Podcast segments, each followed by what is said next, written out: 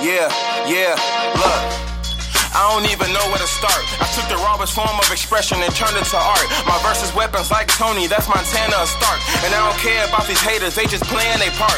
Cameras rolling, I ain't trying to mess with the order. They say a sorta kinda decent with it, I was like sorta. See, they dumb their compliments down cause they don't feel important. I just feel bad, they really try to hide the distortion. Look, you don't really gotta say nothing. Cause I already know, disabled, handicapped, I was still running. I hate you gotta force them just to feel something. Acting like they down with you like you about to film something. Like I'm dealing with some theater majors. I'm reiterating the dialogue you see in the pages. I look at the fortunate thing. Who really need to be famous? That fame can be nameless. I got the talent, passion, you name it. It's time to end up on that nominated list when they name them. Listening to a brand new episode of Threes from the Ring podcast. Um, mind the background. Daytra just got in from uh school, so you know that be. But Well, fun Of and grave, course. it be like that sometimes. it be that way sometimes on the real. But episode 48, uh, of course, it's your boy Chris Jay. Welcome to our SoundCloud listeners. Welcome to our Spotify listeners. Welcome to our new Apple Podcast listeners. Glad, yes, Apple finally got the act together and we on Apple Podcasts. But bad news is I'm still banned on Facebook, so it is what it is for another day or two. It be But- like that. Some Yeah, L on my end. But either way, got Trell Sav on here, and of course, and I won't say of course, but we got Tyler on this episode as well. Go ahead and introduce yourself, G. What's up, everybody? Happy Monday. All right. So It is a happy Monday for you. yeah, if it's Happy Monday, so. But if not, hopefully you're happy by the end of this episode. So, uh, since we are recording on Monday instead of Sunday, expect some live raw takes. Um, shout out to King Corbin, of course, goat right there. But before we get into that was the right move. Exactly, that was the right move, and I called it. But before we get into wrestling, we have to play the Bears victory song. Shout out to Khalil Mack. Shout out to the kicker. I forgot your name, Dick Pineiro. Shout out to you, my nigga. Shout out to Mitch for that clutch throw, cause you almost cost That me. out. It wasn't your fault. It was very clutch throw. That was whole that, that whole drive was just clutchness and pro and sonic. Like that nigga knew his job was on the line with that drive, dog. Like Yep. that was crazy, G. And the whole thing, I'm like, this nigga really about to put it on his butt. He cr- he gone. And, you know, he really pulled it out his butt. Shout out to Mitch. Yeah, and that's one thing like about. Mitch I love. Mhm. When I need him, he'll come through. Ex- ex- Unless Man, it's against White- the Packers. Unless it's against the Packers. White Dash, White Dash Prescott is doing his thing, dog. He really doing his thing. Yeah, G. shout out to uh, he- shout out to all the black quarterbacks prospering too. So Man, all of them prospering except for goddamn that one nigga who EW. But yeah, all of them niggas prospering, dog. All Yeah, of them is prospering. so You let's keep see it it, going. Let's keep it a going. But Bears is one on one, so I take it. We got the Redskins next week. Beat their ass, and I'll be satisfied. So, and before we get into wrestling again, NBA player that has wore the number forty-eight, Nazr Mohammed. Chris, tell me one thing Nazr Mohammed did. Other than probably My dad coached same him dog? in, uh, when he used to uh, coach kids in Washington Park. That's what he did. My dad coached Wa- Nazr Mohammed. Nazr Oh. Mohammed. Yeah, he did. So that's all I know that he Just did. Oh, also his no, his main feat was in that playoff series uh, against the Heat. He pushed LeBron for no reason at all, and niggas crowned him the goat because of that. And I was like, this is why I hate Bulls fans around that era. Y'all literally took joy out of somebody pushing LeBron because LeBron was killing y'all ass. Like, gee, you, you sound Oh dumb. yeah, man, I remember. I seen that dog. Some dude was like, "Man, I miss the old Bulls teams that was like this." I'm like, "Nigga, nobody knew who." We didn't even have D Rose on that team. He was out there. That team Exactly. Like, trash. gee, y'all are We crowned like, there. gee, goofy as hell, G. Like, goofy. Talking That about the stuff old days. me, Niggas bro. used to do that to Man, Jordan, so I don't want to hear the old days. So, shit. Ron lived rent free, free in the whole goddamn freaking state, and it was crazy, man. Mm. Damn near the whole Midwest, other than Ohio. Mm. For But a yeah. time being, Ohio wasn't messing with. oh yeah, That's true. for them, them niggas to have to, to have LeBron in their head. Them niggas can't get over a breakup. Mm. Hey man, be that way sometimes. So, but let's go ahead and get into uh, our recap for uh, Clash of Champions. Uh, let me pull up the card real quick so I'll make sure we're not forgetting nothing. Off top of my head, pre-show uh, did have AJ Styles versus uh, what's my man Cedric Alexander. So, uh, quick match. AJ whooped his ass, plain and simple, smooth, and solid match. But AJ did what he had to do to stay dominance. I don't have a problem with it. There's people upset because AJ was in the pre-show, but did you want to see him on the card, or do you just want AJ off the card completely? Exactly. So, shut that up. Or, or the other thing that was actually happening that people failed to admit: Do you want the pre-show to be meaningful? exactly, Exactly. exactly. People Like, forget. what the fuck? Like, Like, was AJ on the pre-show? Because AJ is one of the biggest stars in the company, so people actually gonna watch the pre-show. exactly. people who don't can't afford the network, and I know how those struggles are, they have somebody they can look at when they're watching it on YouTube before they go to their legal registry. So come on, man, put some respect on it. Exactly. And then literally he had no storyline going into this match. So it was like throw it on the pre-show. And also uh Drew Gulak retained the uh, cruiserweight title after beating Lince Dorado and Humberto Carrillo. I don't know who neither one of them niggas I is, but did not watch that match. Uh, I, I didn't either, but I know that Roberto do cold, so I take the match as decent. all right. So I have to go That's back and rewatch it. yeah. So uh Raw Tag Team Championship. Uh I didn't really watch the match because the Bears were still on. So uh I was playing Monster Hunter, so Tyler, this all you. I came in at the last minute because I was just getting off work and my phone was going to die when I was on the way home. But basically, the match ended where Seth took the pin because he got distracted by uh, something happened with him and Ziggler, and then Bobby Roode hit him with the DDT. And um, he got he basically took the pin. They lost the belts, and Braun was kind of he's pissed off about it. They're kind of insinuating that Braun might have been pissed off because Seth took the pin. It was his fault for losing or whatever. But that that whole thing was just to set up the um the fuel the fuel for the fire, so to speak, for the main event, which ended up being pretty decent to me. Of course.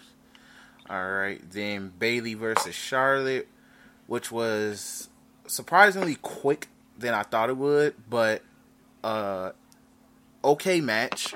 Not as is not what you expected out of it, but for the quick action that it was, and then the way that Bayley won, I'm not mad because once again, it's not so heel Bayley. Uh, and I just and then the key up the the best part of it was when Bayley just ran off and we was able to see cheeks. I wasn't gonna go all misogynistic with it, but that don't. On point. So yeah, nothing really. We got to get a sound bite every time we see one. But it is if Chris Goddard downloaded the 40 ball. Uh, 40 ball. 40 ball. 40 ball. Baby, what you finna do for this 40 Come ball? on, come on. What you finna do for this 40 ball? Bitch. What you All right, Even So- though uh, Bayley is not a female dog, she is, uh, I guess, a white mixed with Latina queen. But what would you do for this 40 ball, Bayley? What hmm. would you do? Hmm. so then we have SmackDown Tag Team Championship, the Revival versus New Day. This was a decent match as well. Flat match. Very Come good match. It's Don't say de- I mean, it's a Chicago decent, bro. Come on now, Chicago Okay, decent. Chicago decent. That means that's a flaming hot with meat and cheese. Exactly. Good. Slaps, my nigga. Shoot, you know what that means. So I don't think I don't think the New Day. If you put the New Day against any comparable tag team, they just can't have a bad match, dog. Yeah. you got the New Day, the New Day, the Rival, and the Usos. You can put them. I even say, look, any- Even though people hype up the Usos, I even say Usos have had some stinkers. With, Like, I don't remember the New Day ever having a stinker. I'll give you that. I, I'll I give you that. that. Like pre pre like wrestling. What would we call that? Like enlightenment or something? Because there was a time when WWE was just you know I want tears to come down my eyes. when the Usos was like um, walking around in face paint and stuff. Oh yeah, when they were They Samoans. were a tad bit me. Pre-shield Agreed. era then. Um, and they was getting injured all the time. But then it That goes too. off with like the talent they had on the roster and how they was going to use them effectively. But we already know the revival don't have bad matches. Yeah. That's just Yep. That's just- so they it's really really good. Me being one of the few black fans in Chicago that loves the, it really means a lot to me the fact that they won because it's the freaking revival and I love Yep. the revival. So aren't they Um, like what three time tag team champs now? Uh, Yep. And they're the and first the cripple, the the- cripple trial. first team from NXT tag team. I mean, team to come from NXT to win the NXT titles more than once. Then they came and run the s- won the um the Raw tag team titles more than once, and now this is their first um SmackDown tag titles as a You, team. you so know what would be a cool list? Ranking Hmm? Grand Slam champions. Because, like, who was the best Grand Slam champion? Hmm. Hmm. I would say Seth, because I think Seth literally held every title in the company Oh, except and the this- North America. They, I would say in this era for sure is definitely Seth. In this era. I era, think in any era, what like what title has Seth never held? I'm not saying he's better. I'm just saying in terms of literally like winning championships, Seth won everything. Yeah. yeah, he's done it all for this era. Like that nigga won the NXT, he won the US, he won the WWE, he won both tag titles. Oh, he won. Like what? This nigga didn't win. Like this nigga. Yeah, Well, man. you can say he He's won won. both tag titles because he won them back in the Shield days when they was unified. Right. Mm-hmm. He won both of the goddamn big name belts. This nigga won the championship for beating Brock Lesnar as well. Like that nigga got feet. Yeah, Like straight Goku feet, dog. I think he's the he's the only person in this era to win the Money in the Bank and Royal, and he's like the only guy and like he might be the only guy in history to have like multiple double title reigns because he held Wait, the he WWE won the. Money in the Bank, Royal Rumble, and a WrestleMania main event. Yeah, he Oh, might yeah. be. Yeah. He's arguably the most accomplished He wrestler. the most accomplished wrestler. nigga. He is legit, Yeah. arguably the That- most accomplished he's wrestler. He was ranked number one in the world on like the top wrestler list this year, I think. Yeah, but you know that list kind of kayfabe, right? Yeah, That list goes off popularity of like who's the most popular. And when it comes to popularity, it comes from you know how the fans and how the company perceive and push them. But Mhm. that's true. But see that that when you think about the totality of like Seth Rollins, you don't even have to put record in like I know we talk about Seth Rollins, but real quick, and we got to talk about him later. Anyway. When even don't even put record in like you know the the category of his wins loss records in WWE wins losses don't matter. My nigga, what hasn't Seth Rollins did yet?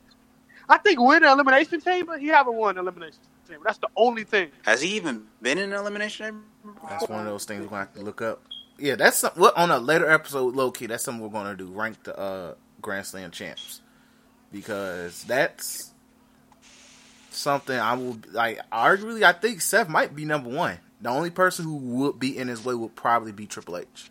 Probably. Or Is Jericho Jeff, or Jeff? Hardy? Because Jeff Hardy is a technically a double Grand Slam because he did it in the old era and the new era when he won. Because last era he had the European title, and current era he had the U.S. title.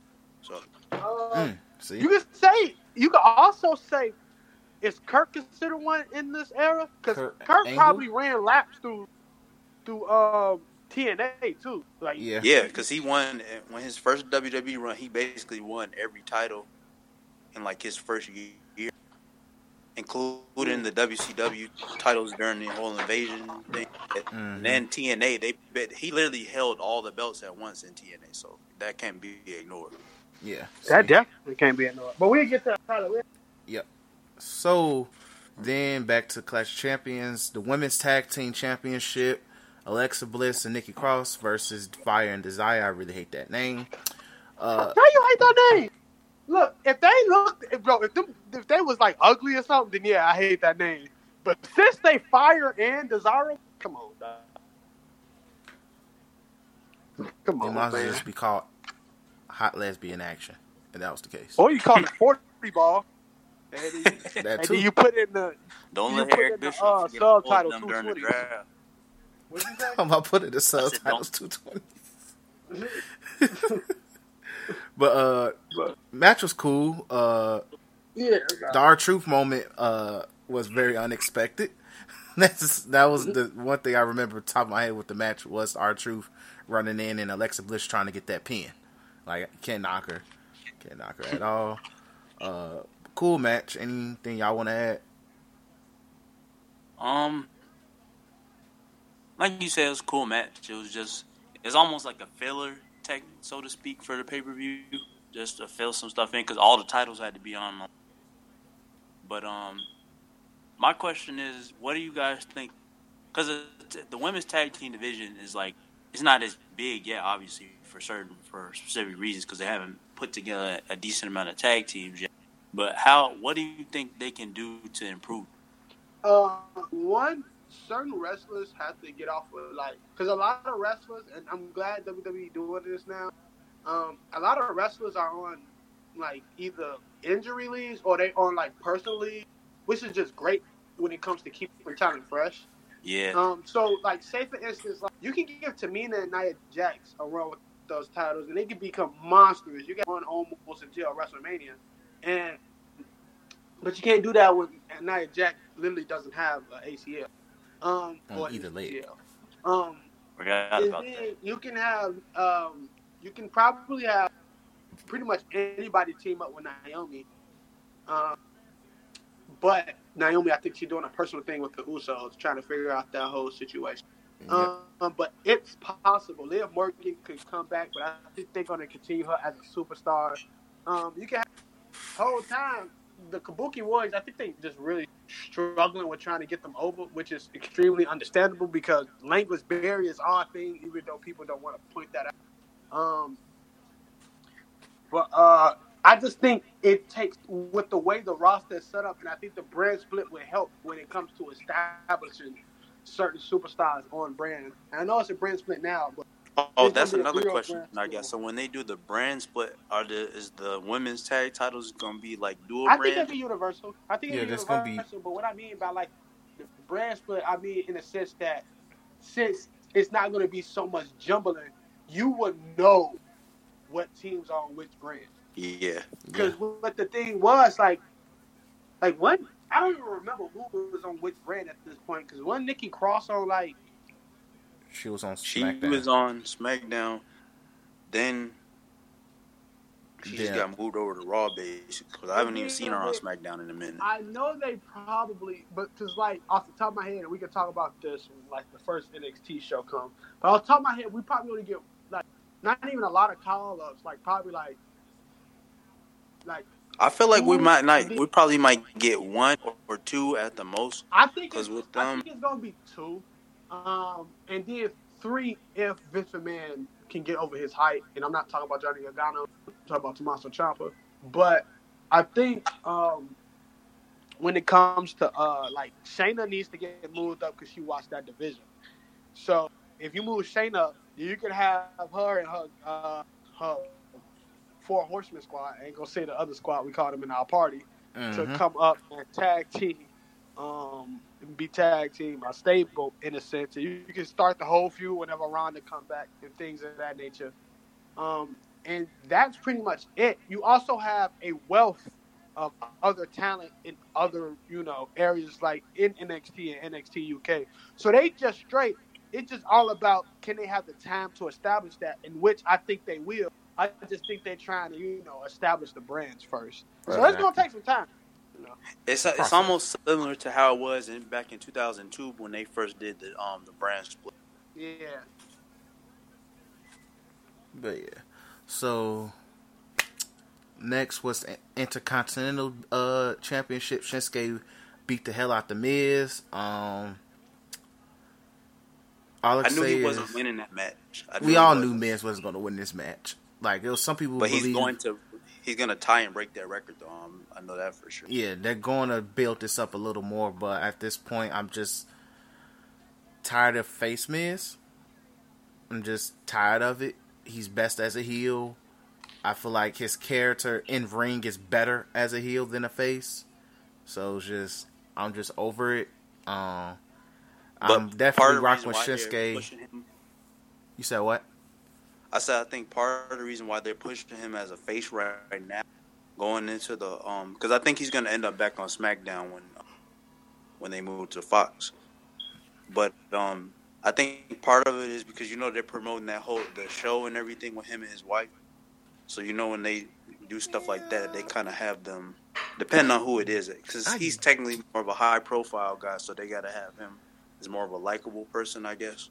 Eh, it just still like we all know like I see what you mean. We know yeah, it just don't work. Like even on the show, like you, we know like he's not the same guy outside the ring as he is in the ring. Like we know this. Like we follow these niggas on social media, so we know. Only pl- person who stay in character in social media is Becky Lynch. We'll get to that later. But so literally, it's like with Miz. I'm like, I hope he's a nice father outside the ring, nice husband. Shoot, we got freaking Mike Kanellis out here. So it was like, I hope he's a good husband on TV and all of Mike that. So it's like, but I don't know. Man. besides the fact, uh, Shinsuke literally did a, a jump kick to Miz that was smooth before, right before he hit the uh, Kinshasa. Uh, so that was the highlight of the whole match. Uh, I just, I'm just ca- kind of doped out on Miz, and I consider myself a kind of Miz fan. So just turn him heel again, please. He just needs a refreshing. He actually might need time away too. Yeah, I was I was literally about to say that um, time away would be the best. That guy darn Canadian destroyer, whatever I think he did. Was that a sunset flip? Technically, that Rey Mysterio versus RON. It looked like a way. sunset But flip. I think I think um that uh, uh, a, a, a rest would be good for me just to get him off TV. He got other ways of income. Miz and Maurice do not slouch on ratings, sad. So uh, it's crazy how WWE reality TV shows forever stay on. You'd think that Total Divas will, you know, be out the paint, but that's still a freaking thing. Um, but yeah, I agree with you. All right. So next, Raw's Women's Championship: Sasha versus uh, Becky Lynch. Once again, it should have main evented, but based on how the main event ended, I'm not really mad at this not main eventing. But uh, good match. A- A lot of people on social media were saying this was Becky Lynch's best match with the belt since she's gotten the belt. Fully. Definitely Mm-hmm. agree. And once again, this just shows that Sasha Banks does not disappoint in ring and never will. So give her her damn due. But good match, good storytelling in the match as well, especially because I wasn't really sure if Becky Lynch was disqualified. So once they was going all over the place, beating each other up, I was really confused. But uh, I'm not mad at the way it ended. You keep both of them strong to extent. Like, you, yeah, you can sit there and say like Becky put in Sasha in Dis-arm-her at the end with the sit in the chair, made Sasha look weak, but it made both of them look strong for uh, the next rematch that they will have. Because I still believe Sasha's going to win the belt before uh, Survivor Series. That's coming. So, do you give them that Hell in a Cell match, or do you give that? I think they will put them in the Hell in the Cell. If not, the next match would definitely have a stipulation. Oh wait, I don't know if even Kofi will go against Randy Orton. No, he beat he beat Randy last night, so I think he might be moving on possibly. Because Randy, I know Randy. Who do he go against? He cleaned the hill roster on freaking SmackDown. I think they may do Randy and uh Randy and Kofi one more time just for Hell in the Cell. I think. And then finally take the belts off of him. Yeah. If okay, let's put it this way: if Brock doesn't make his grand return before Hell in a Cell, they're gonna go at it one more time. Because they said it's going to be a title match on TV for the Fox show. So that could be Brock.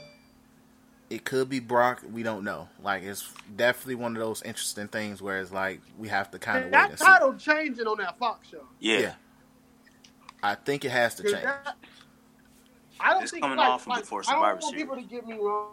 I really love Kofi's reign. It's probably better than any memorable reign. It literally is flawless. It's just that there's always a good time for something to end, Right. especially when you wash a. Uh, You watch the whole division. yeah, He you basically got pushed to the moon with this one. Yeah. Exactly. So Yo, somebody returned again. Uh, I think they're Oh, Luke- giving the AOP their return vignettes. Oh, you Dog. talking Raw? Gee, Dog. these niggas big as hell. Why are they not on somebody's NFL team? G? Gee, don't. Gee, why they talking? I don't want them to talk.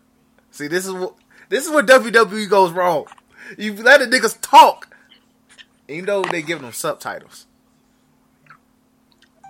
I don't know what's going on, but uh, I'm cool with AOP back. They need bodies for the tag team division, both sides. Um, Yep.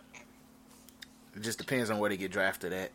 So, but yeah, so I honestly do think Hell in a Cell, uh, Becky and Sasha's gonna be in the Hell in a Cell. If not, it's gonna have a stipulation, whether it's no disqualification or falls count anywhere. Yeah. So that's how I see it. But definitely, one, this was one of the best matches in the uh, other night, easily. Um, then Kofi versus Randy Orton. I enjoyed the match, and Randy Orton really just knows how to sell matches so well. Like some of it's just his antics throughout the match just made you sit there and be like, "Gee, this man is really one of the best guys of this generation." Gee, like just when he uh when he knocked Kofi out the ring and he just started mocking that man just for no reason. I was in tears. And then when Randy uh I think when they were doing it uh by the announcer table uh spot and Randy just literally just smirked for no absolutely no reason at all. It was just like, gee, like he knows when the camera's on him, and it just he works the uh like he works a match just outside of just moves. But it was a really good match. Uh, he also delivered one of the smoothest non-spot RKO's I've seen him do in a long time as well. So, but yeah, so I I overall enjoyed the match. Uh, I would say this is pro- definitely better than a match last pay per view, but also I would say this was pro- I would say it's Kofi's third best, no second best match in his uh, reign. Daniel Bryan being number one, of course. I can agree. Oh man, look, I'm sorry. Ain't nothing touching that Daniel Bryan match. G. Yeah, easily. That was Gee, duh, duh. What you say? No, I'm just saying, like that's it. I don't think that Kofi should have took that belt off somebody else and Daniel Bryan be like the next feud after that because Bryan set the standard for niggas how to wrestle. So, um, For, for anybody, really. Yeah, it's it's crazy. Like, and I think because the way things are looking, we might um we might get face Daniel Bryan. So it, it it's it's really what I'm trying to say is really really wild. But you know, Kofi has an acquired taste when it comes to his wrestling, and I think when they booked him, but the way he wrestles it kind of comes off as different. Um, and why I say this, Kofi wrestled like an underdog baby face, but he's booked like John Cena. Yeah. And it kind of, it kind of like, eh? And I might be going, I might be going crazy, but like, when you go into a match when somebody wrestles like babyface, but you thinking in your back of your head, okay, how this nigga win this match? And, and when you hit somebody with a trouble in paradise, like the fact that Kofi wins from one trouble in paradise, that's a come from the ground. You know, I got beat this whole match, and I did this and things of that nature. When you book like literally, no one can touch me on this earth. It just don't. It just don't. You know. I get where you're coming from, yeah. Yeah. It. So it just don't. But either way it goes, I think Kofi is a fantastic champion. He did something that most black superstars on WWE couldn't do. Hopefully, Ricochet can pick up where he leaves off. Velveteen Dream whenever he gets moved up to the main roster. Man. Nigga, when he don't get moved up to the main roster, because they not probably moving him up because he's one of the No, no time soon. No, he went to NXT is his own brand, so why would they move him up? I mean, because I feel like eventually they're, they're going to want him, they're going to want to push him I on the main roster at some point. I think, dog, I think it, like we not seeing no callers for a minute unless Yeah. people. I'm fine with it, though. Unless people downgrade, we probably don't see no callers. Oh, Uh, speaking of NXT, not to get off track with the pay per view, but we might be seeing Kevin Owens go back to NXT for. I don't believe that. I'm not buying that at all. It makes no sense. They just I just think I think the firing angle is uh out freaking played. yeah. I'm tired of it actually, but I'm wondering where it's really finna go though, because unless it's like, Kevin think Owens they gonna have retiring Shane.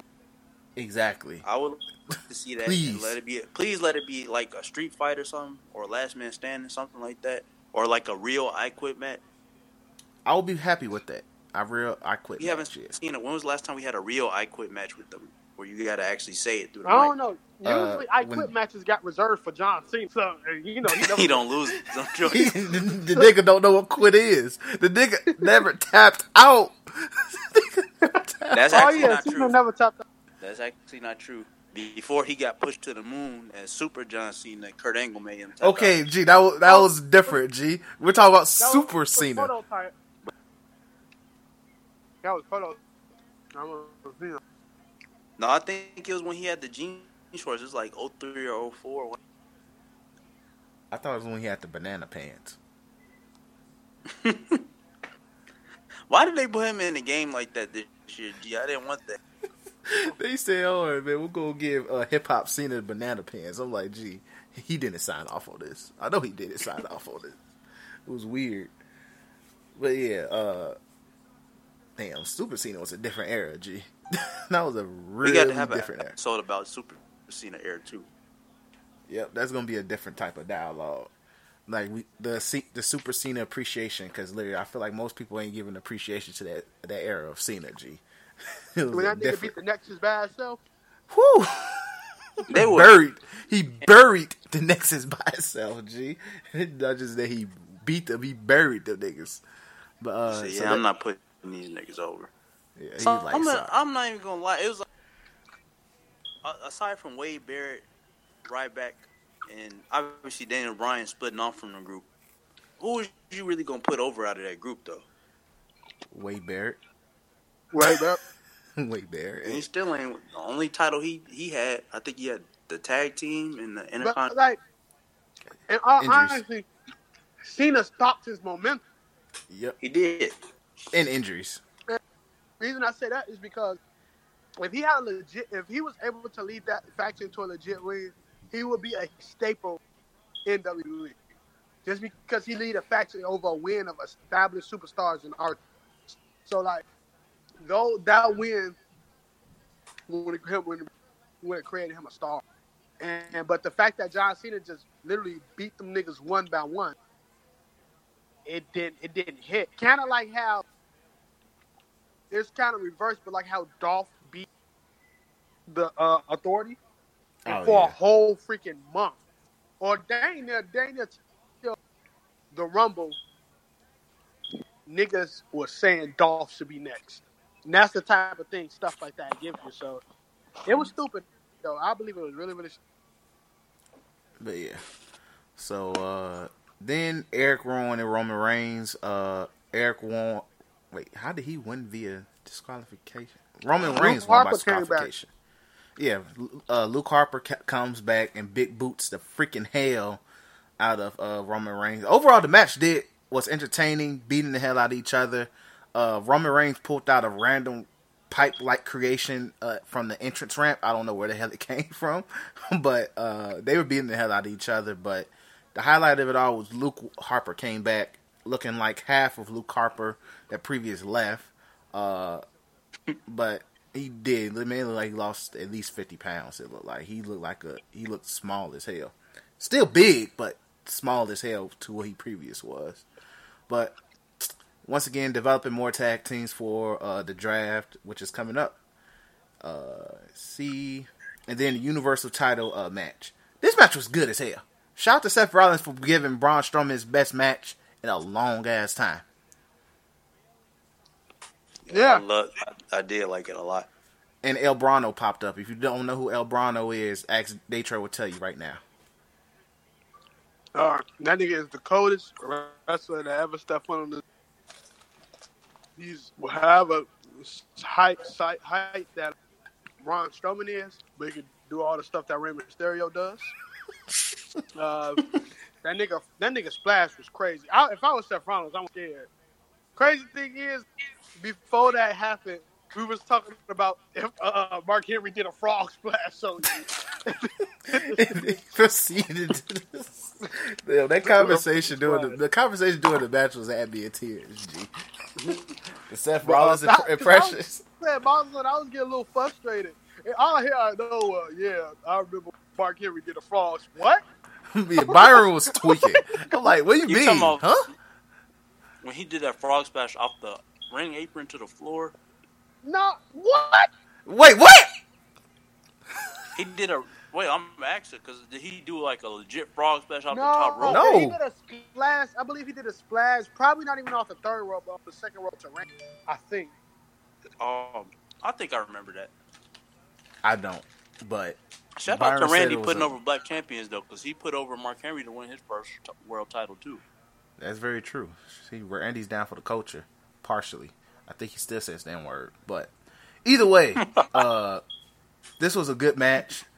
Uh, Braun looked good. Seth looked strong throughout the match, especially with the fact that he kicked out the first curb stomp and out on one. that, that had me in tears. That kind of had me even in that tears. one. Oh yeah, he did just. He didn't said- even get the full. he did not get the full count. But uh, Tossed that man almost out the ring. He did. It took literally Seth Rollins had to throw the pedigree in there, like just to get the win. But good match. Why'd they go crazy when he bust out, out the pedigree too? Yeah, it was just he hasn't done it since he brought the curb stomp back. So I don't like it was uh, it was one of those necessary type things. So You know I use that pedigree for? Me thinking ahead, and I know WWE not going. to But you know what I do? I use that as a seed, a planted heel turn. Seth Rollins gets so frustrated after getting wally whopped by the Fiend as he gets drafted to Smack. Mm. As he gets drafted to SmackDown, he turned on his best friend, Roman Reigns. And he Mm. pedigrees him to end the show. But that would be. too I would much love that. that would be a good way to turn Seth Rollins heel. That would be a great way to turn him heel. And I then, wouldn't then we be get mad. Seth versus Roman again. Only how we can do that if we get face Daniel Bryan. No. Yeah. Yeah, we have. To. Um, you gotta even out the heel to face ratio. Yep. So Yeah. and then but Keep after on SmackDown. And then after the match, uh, the Fiend comes out and for one get, gives uh, Seth Rollins a quality sister Abigail, and then chokes him out where Seth Rollins literally sounds like he's gargling on some balls. Literally, it was really funny as hell because like if you have good speakers, you, like like I like I did, I was like you, you could legit hear the man just selling the hell out the mandible claw. uh, the camp, whoever does the production for anything Fiend, really, really good at their job. Um, we all felt it coming. We already, especially when I seen a nigga win, I'm like, okay, the Fiend's gonna interfere at the end. But just the subtlety of putting the closed caption up. Oh my god! Yeah, that that's what I- made I- me. I was like, say, they did their thing, G. Yeah. They did their thing. That's G. a Like, study of that, that that created that that created. I was like, man, that was just for us niggas who like detail and stuff, dude. Um, mhm. But um, it was the fiend is is over. I think he what between Sasha Bank and the fiend, who is probably more over? Probably the fiend. Probably the Fiend by a little bit, just by a little bit. Cause you, you got you, you got what? You got you got Sasha. You got Sasha. You got Fiend. I'm trying to see all over, like over. A little bit of Seth Rollins after him beating Brock. Uh, Roman still over. Daniel Bryan is still tremendously over. Uh, Buddy Murphy was. Kind of slowed down a bit. They Yeah. had to slow him down because they had nothing for him. Ricochet's still But- over. Yeah, Ricochet is still immensely over. Um, I think that's really. A- You can say AJ. Yeah. Our uh, truth still. is still extremely over. R-Truth is still in there. Yeah, R-Truth. Alexa Bliss is still Alexa bitch is just extremely beautiful, so she'll never be not. Yep. Yeah, I Yeah, really I would say up like yeah, but top the of my head. Fiend, pro- Fiend up there with like Steve Austin pops, like Yeah. whenever he shows up. Uh, and it's crazy that, that you can like the Fiend is different from Bray Wyatt. So when we see uh, Firefly's Funhouse, Bray Wyatt is over, but he is Mhm. not over as much as the. That's that's like really really crazy. Yeah. Definitely agree. So, yep, that was Clash of Champions. Stop. You said Stop what? No, I was telling my dog to stop tweaking. But yeah, so that's Clash of Champions. It was solid. Like I'll give it like a seven out of ten. Like Yeah, I'm going like a seven or eight. It Yeah. was like I really I hate great in wrestling by the way. yeah, Like it's either good or it was bad. Um, and the fact that the main event capped everything off for a fun, that's what's up. It's literally Clash of Champions. Back then, probably like three years ago, those were throwaway pay per views. Last time I remember a Clash of Champions is when John Cena almost got that win back on Brock, but Mhm. then um, Seth Rollins like kind of stopped. So Yep. uh, yeah, it's it's good to have a very entertaining clash. Definitely agree. So that's it for Clash of Champions. Uh, they did announce that the draft will be taking place. Uh, where's my damn? The SmackDown. Yeah, the SmackDown draft. The first, well, it's gonna happen on the first night. It's gonna be on SmackDown. Then the last night's gonna be on Raw. So October Which 11th. is crazy. Yeah. Once again, this just proves how much they're pushing Fox on SmackDown. But uh the second SmackDown on Fox, October 11th, will be the first night of the draft, which I think is gonna be strictly just. I, I don't think. I think yeah, it's gonna be like the same old draft format from like 2003. So What? One the same old draft format is like them niggas rough a pig. I hope so. That'd be nice. Like from what I'm hearing, they I said like they're going to I- involve random Fox personalities on the SmackDown one. So we Oh, might yeah, see got goddamn Terry They said Bradshaw. something about it. They're pushing it as more of a sports show, so they want to actually make it look like a sports draft in a way. Yeah. So, so that's what we're expecting. I can, I like that. I just kind of hope it was like last, like kind of like was the last time we got like a legit, legit draft when they decided brands. Was that wrestle, and then you get to pick? Or was that? I forgot. I think It that was, was, wrestle, Ago. and then you get the next pick, and then Yeah. the perfect pick after you. Yep. Um, but yeah, I liked it that. Who do y'all think goes first? Um, I want to say it might be Roman. it's, it's either going to be. I don't know because they might pick champions first. If Yeah. well, Brock probably goes SmackDown first, Yeah. just to, for initial hype. Um, If he's the first overall pick, I think he might be getting that belt the same night. exactly. like Brock has well, to he be the already got it the night before. I mean, yeah, the weekend before, before. yeah. So even more. But Oh yeah, I forget. But yeah, either Brock. I could. It really depends. Like it could either Brock, be Brock. It could be Roman. It could be Seth. Like nah, I don't think Steph gets the first pick. Yeah. I think the Fiend would get picked over Seth because Yeah. the Fiend will be champion, and I I think it's very very stupid if you pick a regular wrestler over a champion. So like Seth should get picked, then um, or or maybe like Sasha if you want to do like the, the cream of the crop when it comes to you Mhm. keep Sasha and Bayley separate until Survivor Series, and then you can do whatever the fuck you want. I just need my Sasha versus Bayley, then almost main event. Um, which I think that story they're gonna lead to uh, Sasha eventually turn on Bayley just to have a nice champion versus champion paper. It's gonna be lit. Don't quote me, but I think that's gonna happen.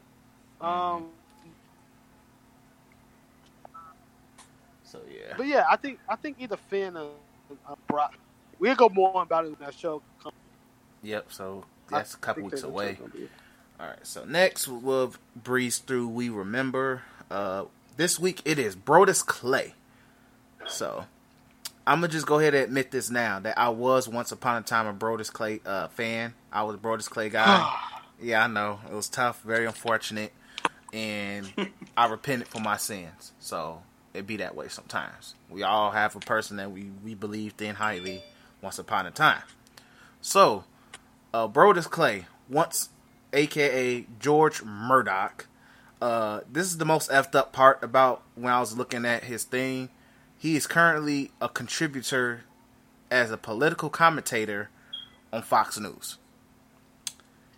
That's effed up. Wow.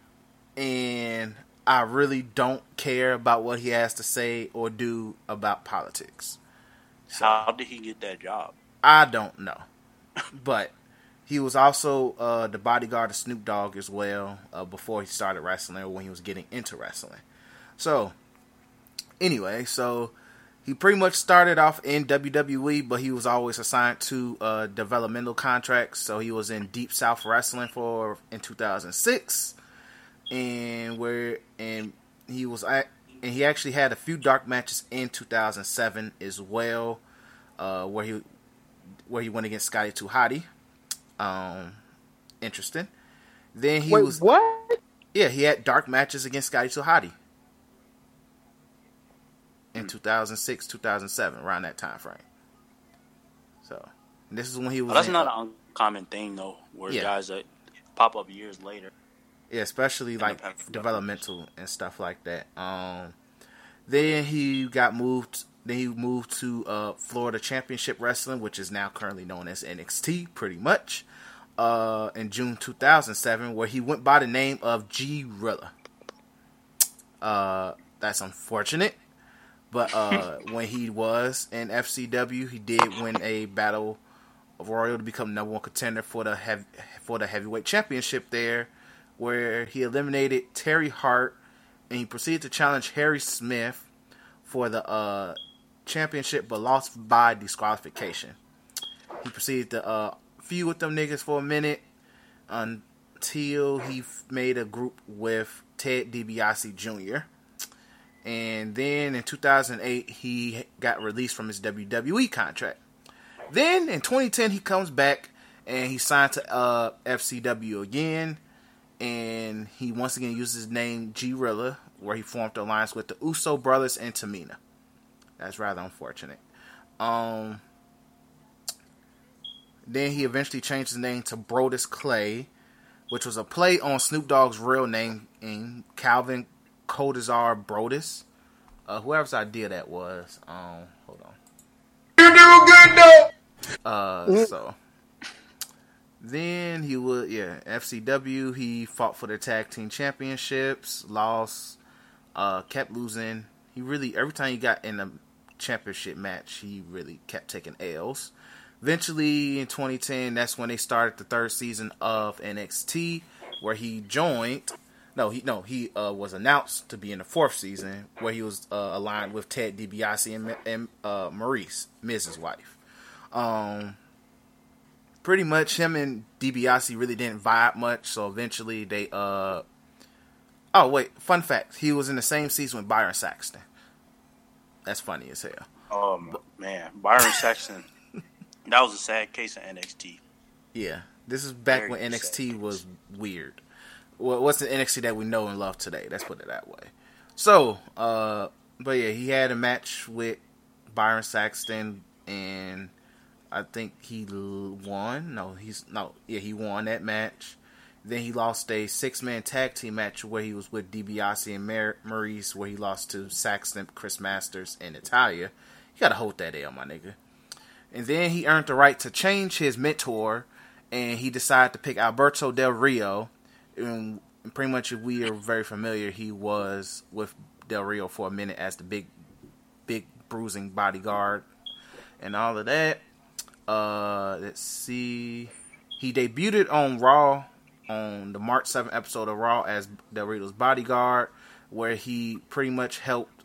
He replaced Del Rio in a match against Christian, and he lost. And pretty much was I really don't remember this, but Del Rio was feuding with Edge and Christian. I could have sworn Edge didn't have a neck around that time frame. Uh, It's but probably afterwards. yeah, it had to be. Uh, but yeah, so Clay pretty much fought each of them in random singles matches and tag team with Del Rio during this time frame.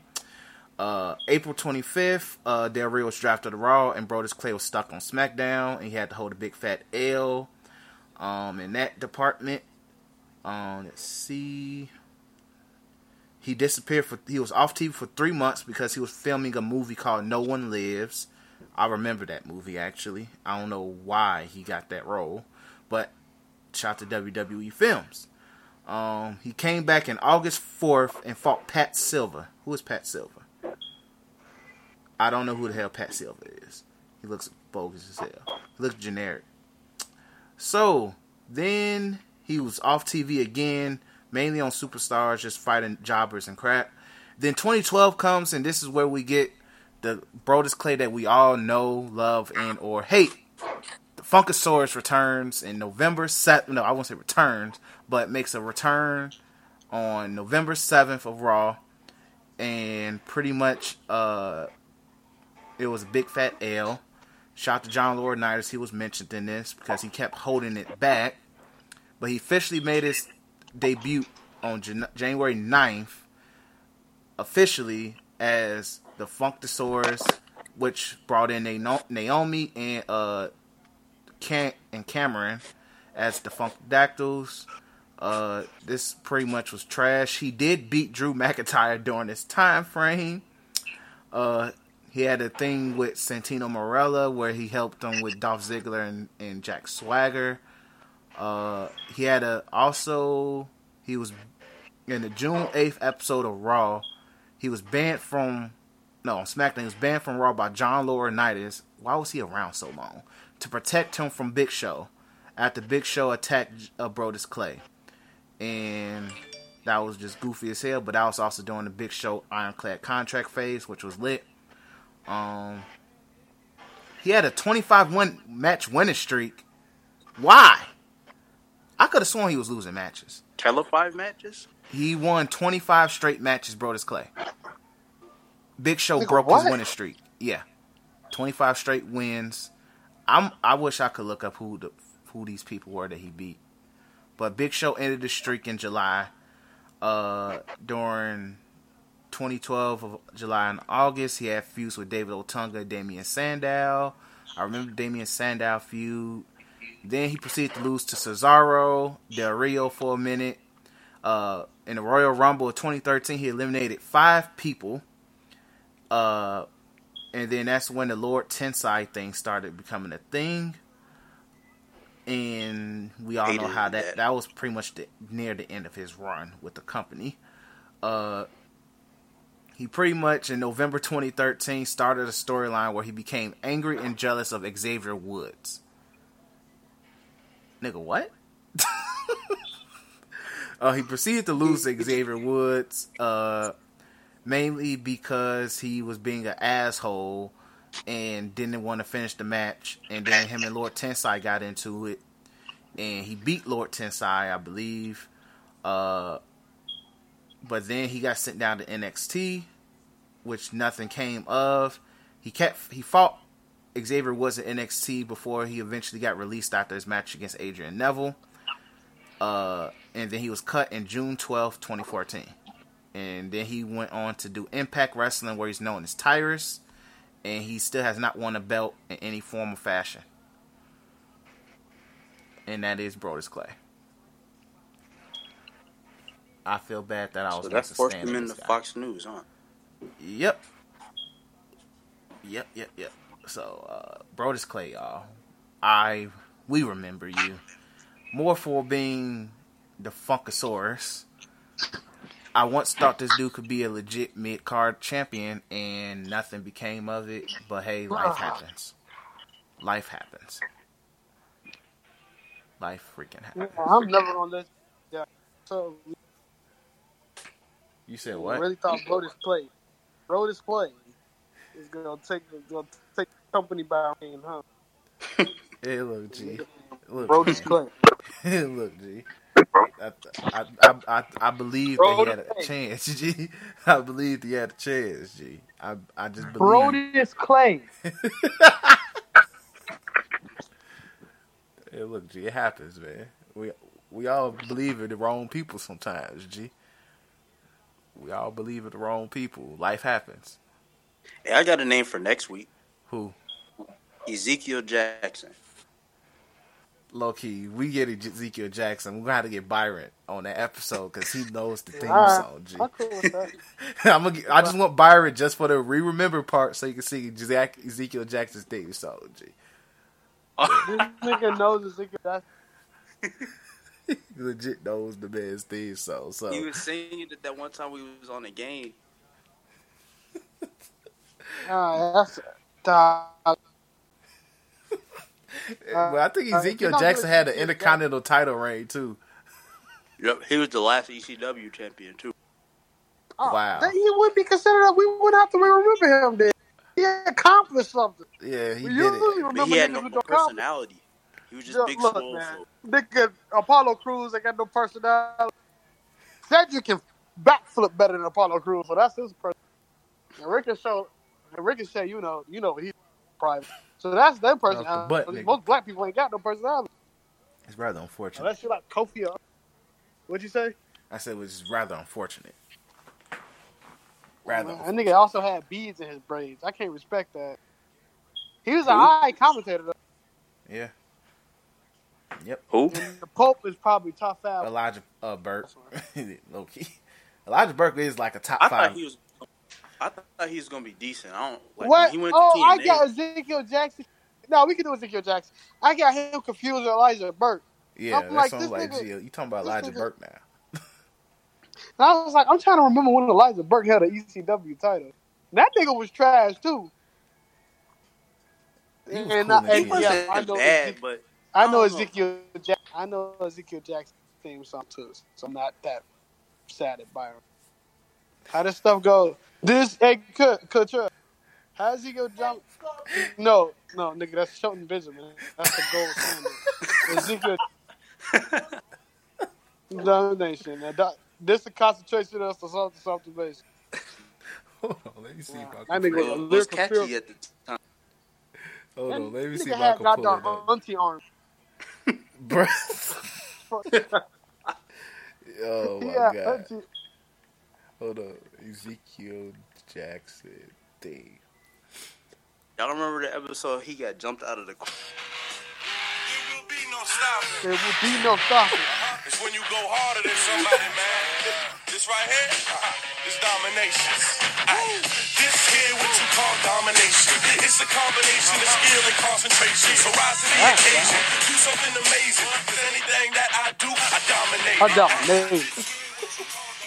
Oh man, low key, we might have to play and have Byron do his interpretation of it at the same time. G. oh man, shout out to Ezekiel Knowing, Jackson. knowing our culture, somebody rapped off the instrumental. I hope not, G. Come on, G. I hope not. Oh, bro, I hope nobody actually rapped off Ezekiel Jackson's thing. I hope not, oh, but it's a huge L. But Cottrell uh, just made the black, the most generic black UFC fighter I ever seen. Nigga coming out to the ring with tights and chains. it made a nigger. Legit made a nigger. All right, but let's go ahead and move on to basketball. So, all right, so this week the FIBA uh, championships finally ended. Ended in a bad note because if you was a uh, American, Team USA got eliminated on 9-11 and which above all, well, I was they So did your Facebook. my Facebook's gonna be back in a couple in a day, in eighteen hours. So Just like Twin Tower. I mean, just like the word. exactly. See, it's cool, but uh, but yeah. So they took an L to uh France. I woke up to that L. I was sitting there watching Donovan Mitchell drop thirty in a uh third quarter and proceed to hold a big fat L because Kemba Walker and him decided to think, oh, we're going to try to pick and roll Rudy Gobert, where in FIBA rules, Rudy Gobert could stand under the paint for more than three seconds. So that wasn't a really good idea at all. They should just ran pick and roll, but they decided to pick and switch and literally get blocked and blocked and blocked and blocked, and also let Evan Fournier get their ass buckets. So they deserved that big fat L. And then not only did they just proceed to sit there and say, you know what, we already clinched the Olympic berth. LeBron and us, LeBron and the gang gonna carry us. No, they said we don't even want top five. They proceed to lose to Serbia. Serbia that did not even play Jokic, by the way. They said, nah, bro, since we not about to medal, you don't even got to play, bro. Go back home. Nigga went home to Denver somewhere, smoked some quality weed, and and just living, and let Boban, uh, Boban and the gang just light their ass up. So they proceed to lose the fifth place game. But congratulations, you're you're number seven, my niggas. Number seven. After beating Poland, Team USA was a top seven team in the in the, in the shit. G. Shout out to Spain though, they won. Shout out to Spain, they did they did. Yeah, their Louis. Scola went crazy. Uh, that's Argentina. Luis Scola went crazy though until uh, he's met Marc Gasol in the game though. Dog, Marc Gasol is by far had the best year as a big. Yeah, like you, I don't you think- won a championship. Probably fucking Jordan had a better look. 'cause knowing Jordan, he probably won MVP, uh, gold medal, and but Honestly, I look, think you're right. Probably getting that defensive player of the year team too. Who knows? Yep. So, but yeah, so uh, FIBA overall um left a bad taste in my mouth because of Team USA. But it's funny how like old washed up stars like Patty Mills, uh, freaking Andrew Bogut's of Australia, then with Argentina, you got goddamn Luis Scola, who hasn't been in the league in five years. He cut his hair. Think about that. I didn't recognize him at first. He looked like he actually looked clean. Literally out here hooping for their country, G. The pride of their uh. country. Literally, they, it's like they, they become rated 90s over the pride of their country. Meanwhile, niggas like Donovan Mitchell, Kemba Walker, Harrison Barnes all become like rated 75s and stuff. It's, it's wild, G, when you think about it, G. Really wild. It's sad Uh, out here. Uh, also, uh, it shows you how good the Celtics gonna be.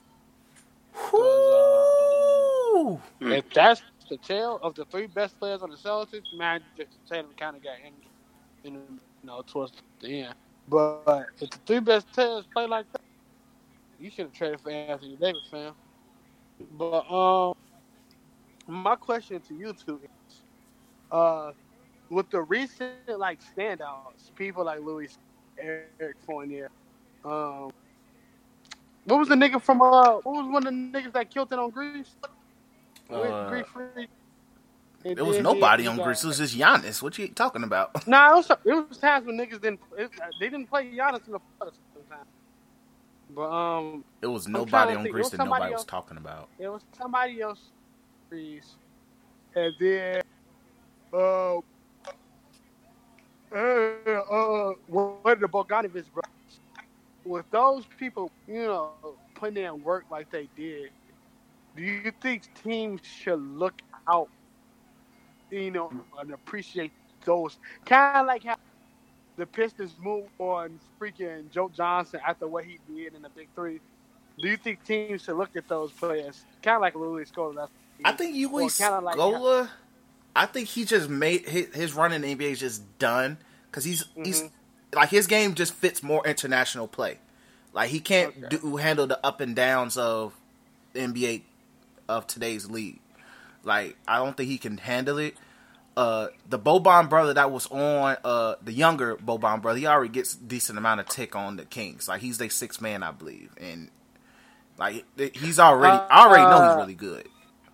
What you Ricky Rubio was the MVP too, so you got to put respect on him. Yeah, well, Rick, like Spain arguably has the best. It, that's why they won. They had the best active players. You could argue, like U.S. I- had the best active players. international players. Let's be specific.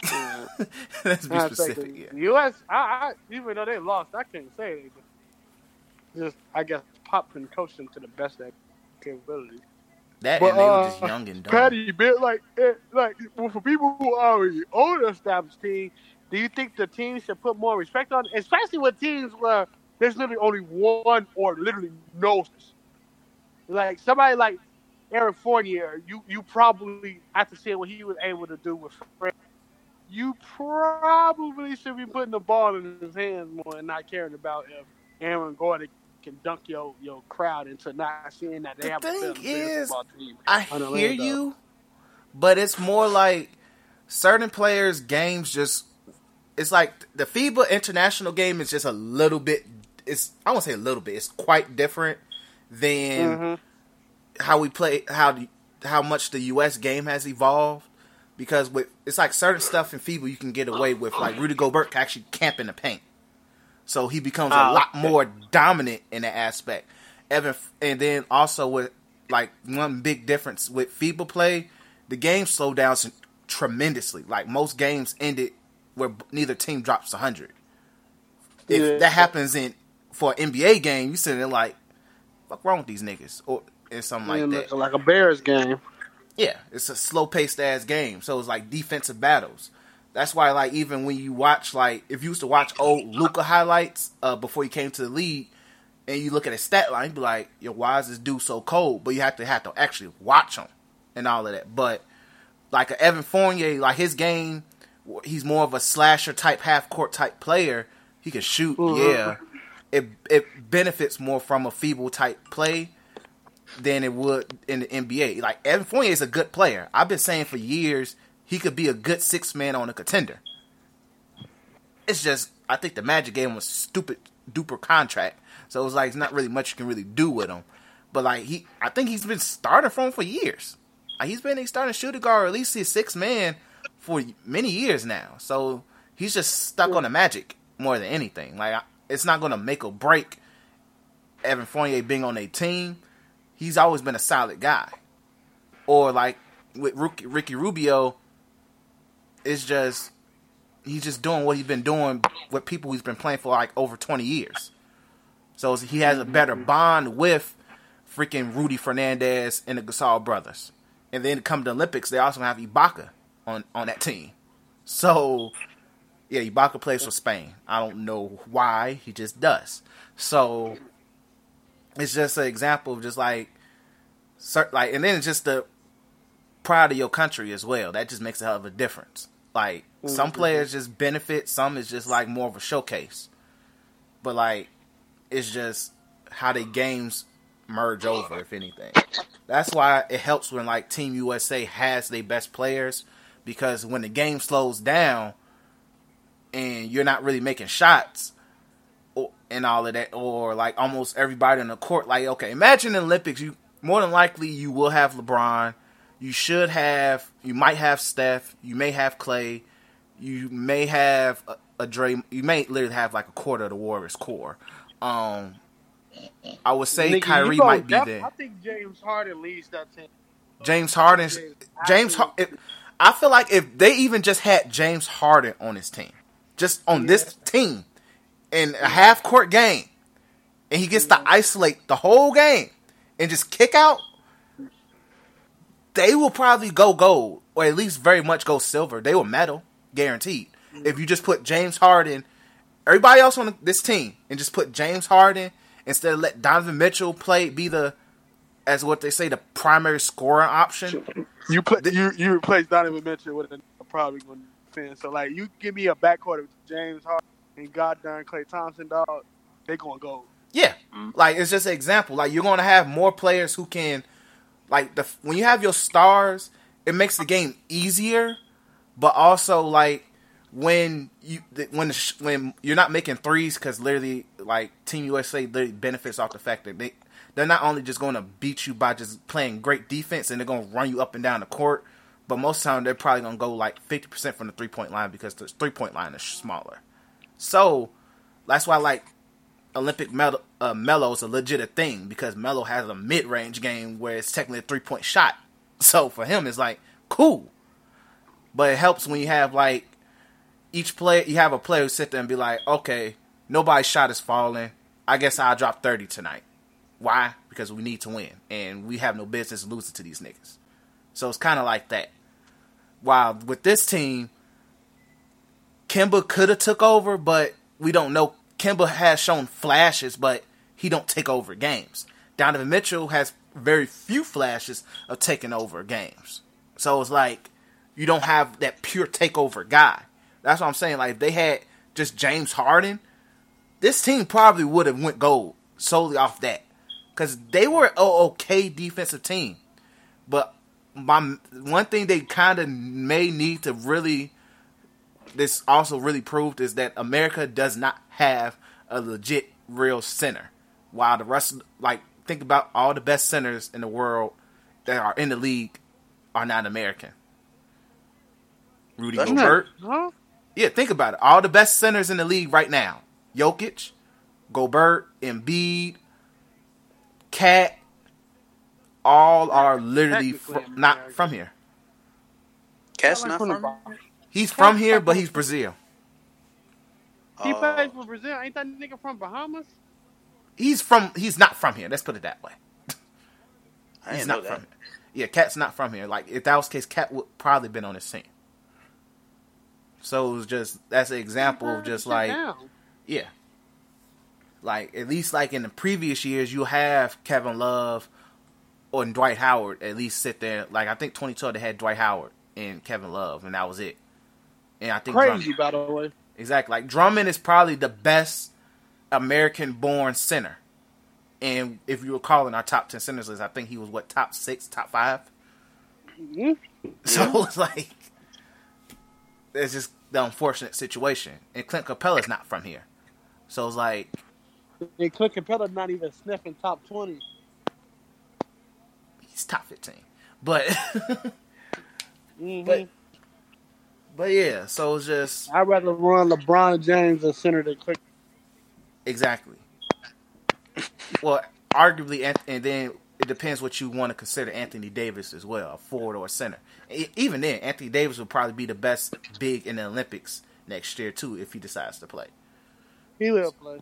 Yeah, he will. I think the only person, the only person I'm thinking of is definitely not. Well, KD definitely not playing. yeah, I think KD would be trying to rehab. If, I it- think if it, I think only if he plays, he play limited, and that's to get back in form for the NBA. Yeah, that's the only, and then he just loves basketball enough where he'll probably just do it Yeah. just because. Um, but uh, I think every, I think your guard's gonna be Dame Westbrook, Harden, Klay, Curry. It's gonna be so many guards it's like they have options in guards. because you got Kyrie too.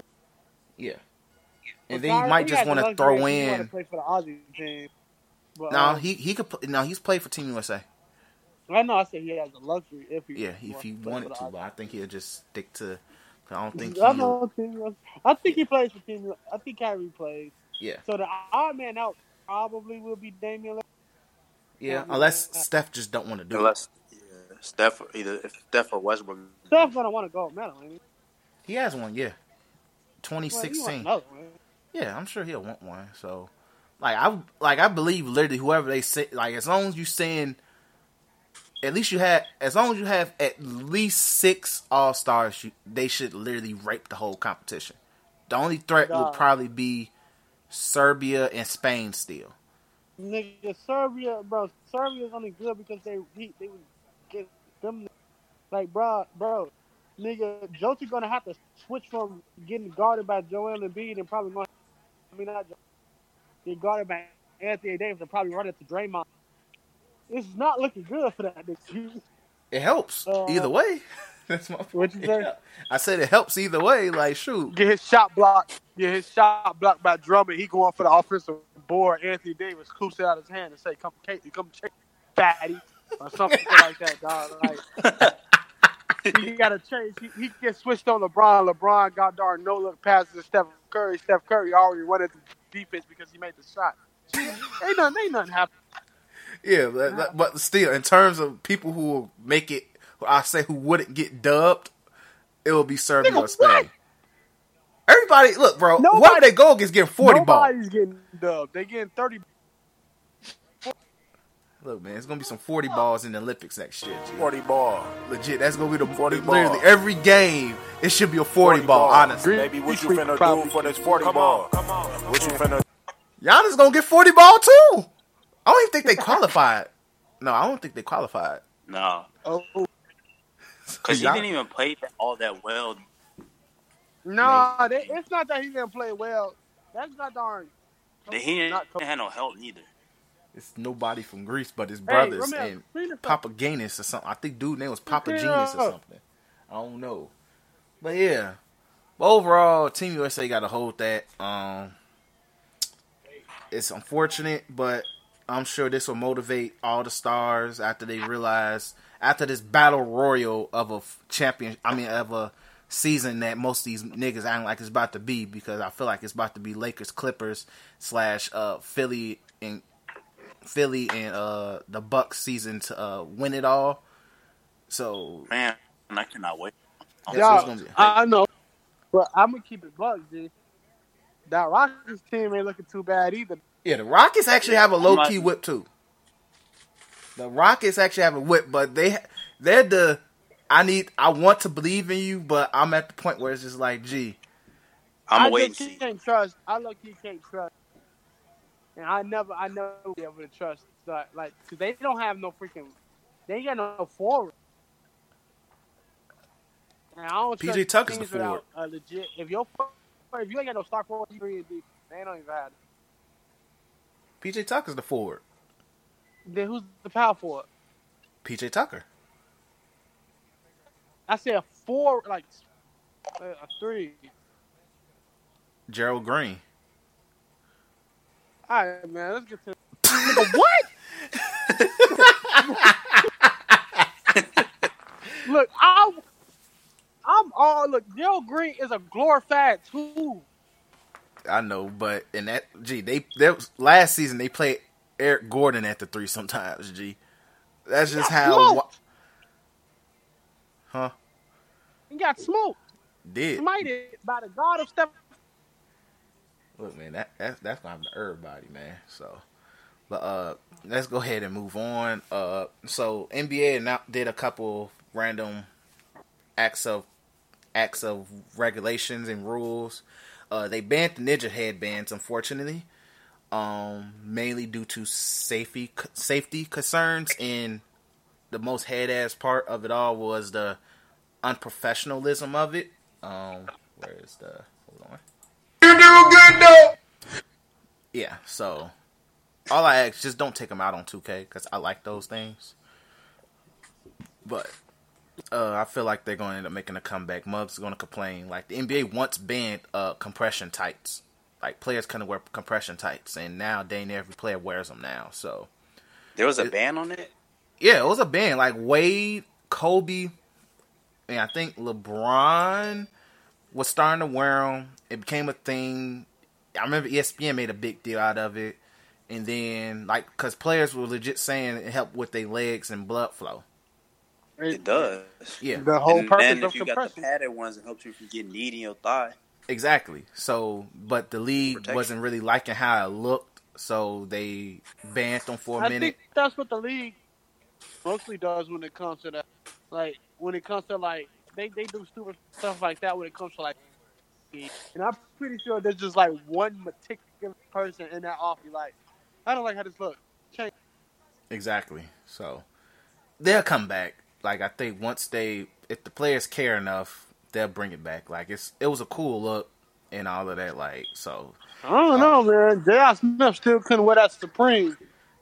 And that nigga was on the court. Well, that was different. that, that was more branding logo. than anything. Like that was more branding, and that was just J.R. Smith being a pure nigga.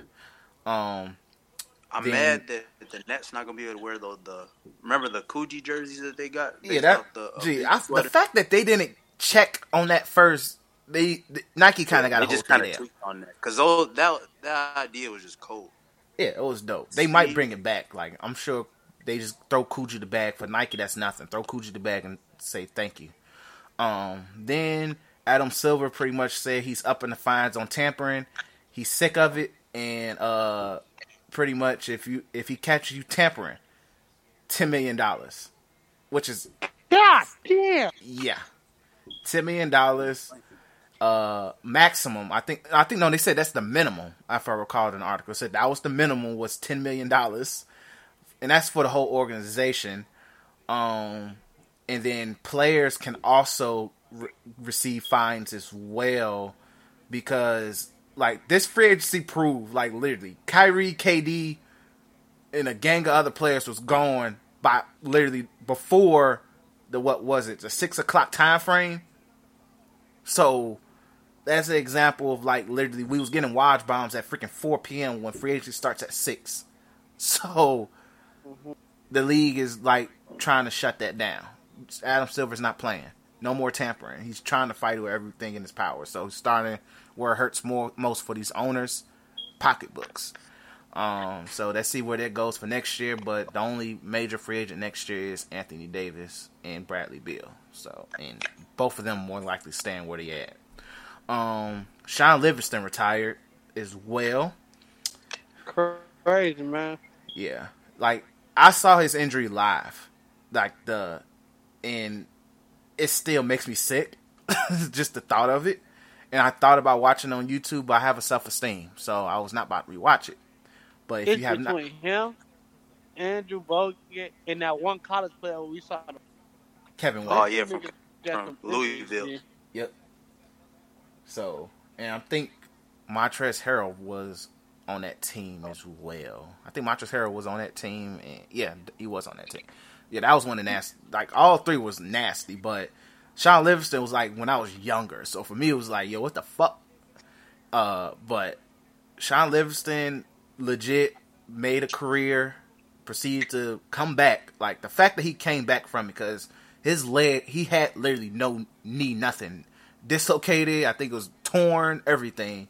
And the fact that he came back, made a career, was a key player on the freaking Warriors. Like he went on to a few teams. I, I believe I remember seeing on the Nets, uh, Bobcat.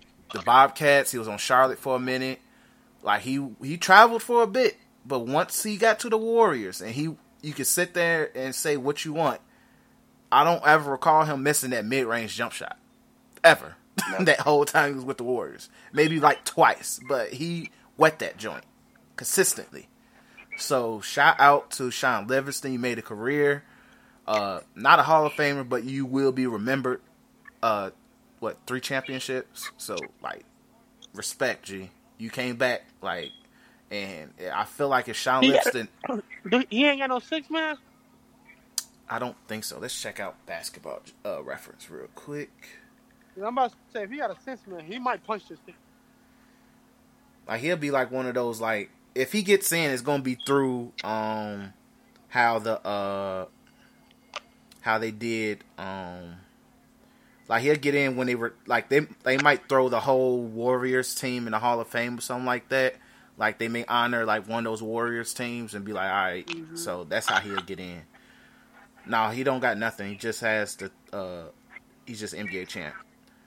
But yeah, so Yeah, all right, I understand. He, he might won't be. In But yeah, but definitely had a solid career, respected regardless. Um, why the hell is the OC coming out to beat up uh Seth Rollins? It's just random. Like, why is everybody jumping Seth Rollins right now? Just for the Fiend to come up and do what he do best. On, I'm about to name all the teams Shaun Livingston was on. The Clippers. Who the hell is TOT? I don't know who the hell that is. He was on the Heat. He was on OKC, the Wizards, the Bobcats, the Bucks. He was on Cleveland for a year. He was on Cleveland. He was on Brooklyn. Then he finished his career with. Yeah, he was all, all over the place. But yeah, shout out to Shaun Livingston. You on the real. Glad you came back. Had a 14 years of good basketball. Like I'm proud of you, G. So did what you had to do. Definitely did what you had to do. So, uh, moving on, we're gonna go into our season preview. We're hitting up the Pacific Division in the West Western Conference, aka this is about to be the sweatiest conference in all of basketball this year. Uh, honestly, it really is because this features the Golden State Warriors, uh, the Los Angeles Lakers, Los Angeles Clippers. Uh, who else am I missing? The Phoenix Suns and the Sacramento Kings. We all know who's got about to go in last place, so we're gonna go talk about the Phoenix Suns first. Uh, Phoenix Suns. Uh, what can I say? They added uh, Ricky Rubio. Shout out to that. Um, who's coming out? Is this Kane? Why, oh, well, Kane just popped up on Raw. Uh, uh, but anyway, Phoenix Suns. Uh, yeah, they added Ricky Rubio. Uh, who else did they add to this team? Dario Saric by trade and Aron Baynes. They're still going to be the worst team in the league. No, I won't say they're going to be the worst team in the league. Like I think they should improve, but it's going to fall more on Devin Booker becoming more of a team first guy than I'm about to go ahead and drop 50 off 40% shooting and we take an L. That's going to dictate how much better the Suns team get. I don't see them being nowhere near in the playoff race, but I also do see them faring well as a good one of the uh they should be a tough young team to uh be play against, honestly. Cuz I think Ayton should take a good step forward cuz of Rubio. Booker should might be uh fighting for an all-star spot. Maybe. Oh, they also added Frank Kaminsky. I didn't know that. But yeah, like Ricky Rubio should elevate this team to a better place than expected. Um, so that's all I can really say about the Phoenix Suns. Y'all could go ahead and give y'all take. Not survive. Um, Doctor King. like you said, I think You don't have to. there should be some not necessarily play, moving towards a playoff spot, but as far as being a team as more of a cohesive unit, having that point guard definitely helps. The ball gets shared a lot more. And um, Devin Booker, he could make a playoff. I mean, for um, All Star spot with Klay being because if you think about it, how many other than James Harden? Who else is there? Who else in the West is like a top tier shooter? CJ McCollum might make a push for Donovan Mitchell might make it make a case for it finally this year too. him too.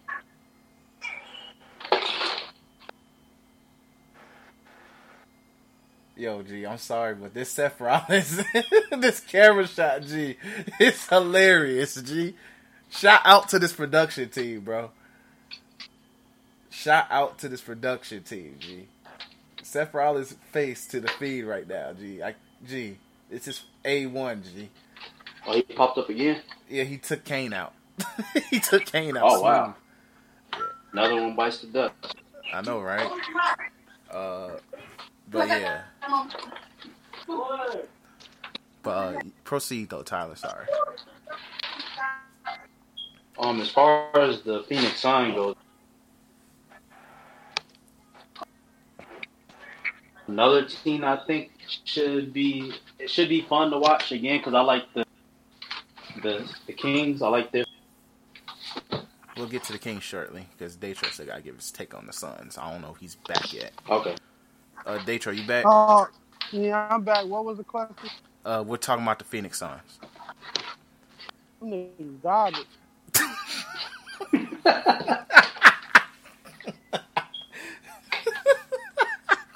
niggas hard job.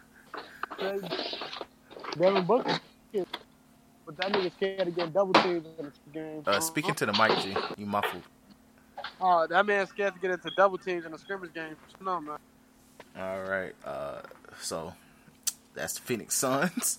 Nothing really much to talk about. Uh, the Sacramento Kings. Sacramento Kings is once again. Last year they fought for a playoff spot. Fought until the end of the year. I think adding Harrison Barnes ruined a lot of what that team was trying to do, and it's rather unfortunate. But Okay. but they have once again a solid team. I like the team. They added Cory Joseph, uh, so he, he brought the he he was the first one from the six to bring a ring to the city. Trevor Ariza's on this team for some dumbass reason. Uh, shout out to him about to get flipped to the Lakers if they need uh if they if above all. Um, that's all they really added, but they really don't need to add much. Like De'Aaron Fox and uh, Marvin Bagley are the faces of this team. They're gonna go as far as this team's gonna be as good as those two get. Uh, they still got Bogdan and uh, my man's uh, what's that, Buddy Hield as well. So like they, when you look at this team, they'll they'll be one of the best teams in the West in another three years. Three years, because you kind of need the Lakers to die down. You need the Clippers to die down. Then you also need the Warriors to totally die to open up a spot. They're three years away, maybe two. But like this is the Kings are definitely one of my favorite teams to watch on League Pass this year. Definitely that. that uh, it's just the West is just so damn competitive this year, where it's like they're going to get lost in the shuffle almost immediately. Unfortunately, uh, I can see De'Aaron Fox fighting for an All Star uh, All Star bid too. I can see him fighting, but so the hope Kings, so. yeah, I don't like the Kings is going to be where they were last year, probably like a 10, 11 seed, like so. Oh, oh, yeah, never mind. I think they're the best young team out. Definitely. You there? You, did you hear me? No, I can hear you now. Uh, I think they're the best young team out, but they definitely not making it to the playoffs. I- just think that too swole. Yeah. The West is just too much of a war zone. Like last year was their best bet, but they're just they're not. They're like another two years away. Yeah. They could they could sneak in next year, but they they're too, they're not ready yet. So, uh, Tyler, anything you want to add about the Kings? Um, pretty much in agreement with you guys. I think they're a good young team. Maybe a couple years away from a playoff spot, but this year just it's too competitive. The Lakers are gonna be hot. The Clippers are gonna be hot. The Port, the Trailblazers are still gonna be a good team. This, and then the Nuggets are gonna be up there. So I feel like they're just gonna get, like you said, lost in the shuffle and up a 10, 11 seed but with some improvement. Yeah. It's going to be improvement. It's like with them it with them I wouldn't really trip about what their record is. It's just like I would say I'm going to look at who they beat cuz they may be the type of team that might cuz like in, they in a really tough division regardless. Like you got to you got to play the Warriors, Clippers and the Lakers four times. Four Which times. I think will help them experience wise. Yeah, which is definitely going to help. And they, I could see them probably sneaking one win against each of them. On like, you might catch the Lakers on the off night, you catch the Clippers on the off night, you catch the Warriors on the off night. So like, they'll be like, I'm gonna look at more of the type of wins they get and the type of losses they suffer. Like they, they will be the type of young team that sit there, be like, we're not scared of, uh, like we're not st- scared of the goddamn Warriors. We'll play you until the fourth quarter, and then Steph Curry drops 45 on us for no goddamn reason. So, like, I'm to look at them more in a sense of, like, not by their record, but how they look against good teams. And that would dictate how soon I feel like they'll be good, like, how good, how soon they will be good instead of when, but how soon. So, and also Marvin Bagley just got to stay healthy above all. Like that's going to be the most important part is he needs to stay healthy. All right, moving on. Uh Golden State Warriors. Um so the Warriors pretty much had the biggest rotation of like personnel amongst some of the teams in the offseason. They still have Steph, they still have Draymond, uh, they still have Klay, of course, but he's gonna be out until at least December, at least. Uh, they retained Kevon Looney for a great deal. I don't know how they finessed that, but shout out to that. And above all, you turn KD into D'Angelo Russell. That's like their biggest move, and that's gonna be the most interesting move that will I feel like have an effect on them the next couple next couple of years as well. Like because D'Lo and Steph will be a fun ass backcourt to watch on offense. But Jesus Christ Defense. on defense, that defense is about to be so mid until Klay gets back. And I feel sorry for Draymond because I hope he comes back in the best shape of his career because he legit has to carry Yeah, him his work cut out for defensively. him. Yeah, he's gonna have to carry him defensively. But I will say one thing I like: their bench is a little bit better compared to last year. Alec Burks is solid. Uh, I think Kevon Looney's gonna come off the bench. Uh, Glenn Robinson the third isn't horrible.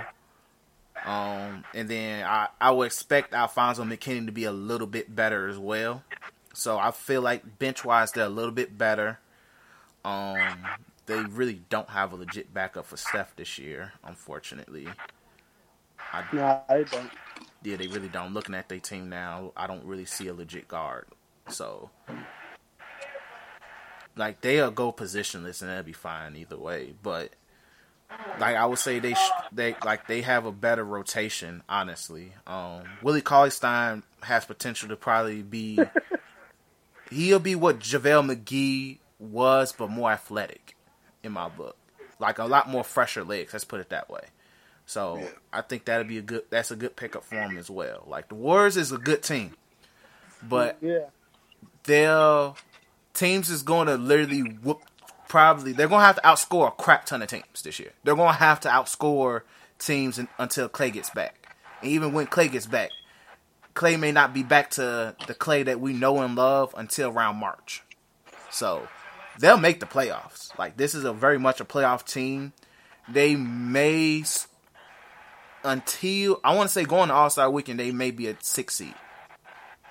That's a hot take. People may be mad. F you Warriors Twitter. I don't care. But they're looking like a six seed until Klay gets back.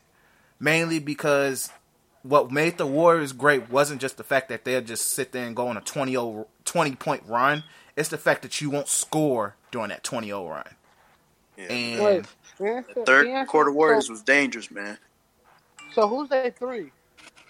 So I think the three to start the season is either going to be either Alec Burks, uh, Alfonzo, or uh, Glenn Robinson. 2K got Glenn Robinson starting, but um, but it's either going to be Glenn Robinson third, Alfonzo, Alec Burks starting at the three to start the season. Yeah, that's a quality sixteen. Yeah. Like they're going to be good. Like I like Steph is probably going to look like MVP majority of the season, and that's just to keep them af- like keep them afloat in the West. And when Klay gets back, I feel like depending how Klay comes back, they could sneak into the top four seed, depending how Klay comes back. That that's going to make a break. Do I see them making the finals this year? No, not at all. Like I think they legit need a break. Like your core needs a break. So this is where they're gonna fall out. Um fall out in terms of just like West powerhouse. Like they're still gonna be one of the best teams in the West regardless. But in terms of like being like that dominant team, it's that era is over with for them, I believe. But top they're gonna be a I believe they should be a top five seed come playoff time. Easily. So Yeah, um, man, can't hear you, broke it up. you can't hear me. I can hear you now. You said something, you just went silent. Uh, uh, um, yeah, uh, uh, I don't know. That team just don't got a, a freaking three. I Uh, look, Glenn Robinson the third is cool, but he's not a starter. Uh, and they keep it buck. Klay Thompson is going to be real scary to see Klay Thompson three. Um, I know he's big. I know he's not. A, just when you look at the other, other than the Rockets, when you look at the only other two teams you should really be worried about, the Lakers and the uh, and the Clippers. You kind of need a good like defensive three. And I know Klay is a fantastic defender, but I don't know if he unless with them losing Izzy, I mean Iggy, I don't know if they can contain Kawhi like they did in the in the final. They Or barely they contained can them. contain LeBron if they get him in the like that. Or even James Harden. Um, it's gonna be a real hard time to deal with just Hell, great play. Um, but Oh yeah, I think their run is over. I don't think it's over for long, but I think it's over for now. Uh, I think with that Chase Center that they opening up, they're going to be back in relevancy in like two, just because they're going to want that. They're going to want that return in money. Mm-hmm. Um, so yeah, but I uh, I agree with mostly everything you said. I think that, that bench is low key better than last year, but it's still trash. Yeah, Oh. Shaun Livingston retiring kind of took effect. They don't have a point guard And the now. Iggy loss, man. I'm telling Yeah, you, Iggy is going to hurt more than people's going to realize, But the Iggy loss hurt. especially come playoff time because playoff Iggy was a form for that team. Yeah, It was legit a form. And if it's, if he, he might end up on that Clippers dog, I'm just what the heck. The thing is, they don't need him. It, like he don't like when I look at. Well, uh, Tyler, go ahead and talk about the awards, so we'll talk about the Clippers. Well, to add on to that point you're about to make, I think the Lakers would need Iggy more than Clippers. do. Yeah. But as far as the Warriors go, like you said, I see them as a middle of the pack team, a five or six seed, depending on whenever Klay gets back and if he's himself. Um, they it's they need some retooling, and they might make if a if it's possible around the the trade deadline, might switch up some guys so they could try to flesh out the uh, roster a little bit more in the areas that they needed to be. But for the most part, it looks like they're right now is there. It is what it is. They're gonna be just a middle of the pack team, and, and Steph is probably gonna have to go on like like you said MVP run for them to just stay stay afloat.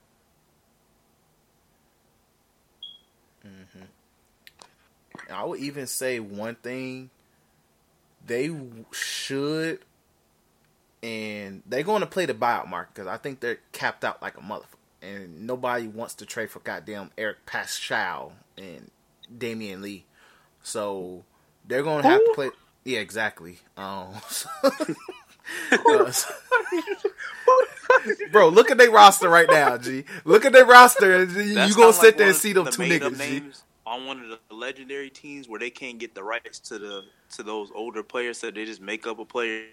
Exactly. See, but um, but yeah, they're gonna have to play the buyout market. Like, out like J.R. Smith, I think is still available. Like, um, I don't know what guards is still available in free agency as well, but talk Darren Collison out of retirement. Um, I guess, but they their what their main weakness is like their bench is an upgrade, but shoot losing Shaun Livingston, you lose that veteran who would have just led them guys and be like, "All right, G," because now uh D'Lo and Draymond's gonna have to play more minutes, like with the bench than probably expected, especially Draymond. Draymond may legit have to play thirty five minutes,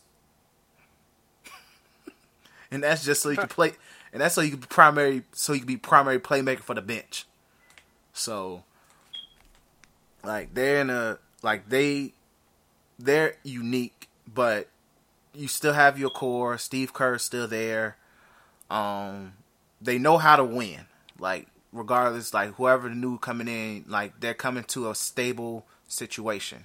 So it's not like uh, uh, above all a championship culture. So they know what the expectation is, even though coming into season championship isn't my goal for them, but I'm sure in their mindset they especially we got Draymond and Steph who are like some of the toughest mentally players in the league where it's like we believe we could win with this team. So it's like the expectations there for probably in their eyes, but at least for the newcomers they know what the expectation is when you walk into that Warriors locker room because you at least have your established core of Steph, Klay, and Draymond there. So, and Steve Kerr is still there. So, they, I think, like I said, they're to be solid. But moving on to the Clippers. Um, so, Clippers pretty much made the biggest noise in this offseason by acquiring Kawhi Leonard. And, above all, getting Paul George. So, of course, they're the winners of free agency. And at the same time, while keeping a couple of important pieces of uh, Big Lord Bev and uh, and my boy uh, Lou Will, they're I can understand why they're the favorites coming in. Like you have like they are they, the fact that they literally took the Warriors to what six games or five games in the first round says a lot about like the type of coach Doc is because we already know Doc is one of the best coaches in the league. Uh, and above all, like just the culture of this team, and then it helps that you have you bring in people like a Kawhi Leonard and a Paul George who kind of fit the atmosphere of what that team already is about. Like pretty much blue collar as we work hard, we're gonna play defense. But now you have two legit even though Lou Will is like a legit scorer, but you have somebody like two players who can take over a game just as easily as Lou Will can. Right. So He doesn't have to be the primary scorer. Exactly. Cause like I really I like their roster. The like terms of defensively, cause like you could switch goddamn everything. Really could switch every damn thing. Um my biggest question though would be health of Paul George and Kawhi Leonard. That's gonna Yeah. be a- like that's the question because like Kawhi Quad is a is going to be a problem for the rest of his career. And then it is rumored that Paul George may miss the first month of the season because he is still recovering from shoulder injury surgery. And I think he got it done on both freaking shoulders. So like and then another thing people not really giving enough credit for is like your core this team that's returning from last year is pretty much only Intact. people who were like legit playing last year. I'm not talking about freaking trash niggas who was on the team and just still got jersey numbers. But I'm talking about Lou Will, Landry Shamet, Zubac, Montrez Harrell, and Pat Bev are the returning players, while everybody else is kind of new. Hey, um, who is they? They three? The three is like if we're talking about if Paul George don't start the season. No, no, I'm talking about in general. In general, it would be Paul George. No, no, no. I mean before before Paul George. Oh, Oh, I think They still got Danilo. No, he got traded. no, no, he got traded. No, he got flipped. Ooh, I'm about to say, bro, I'm not watching the best.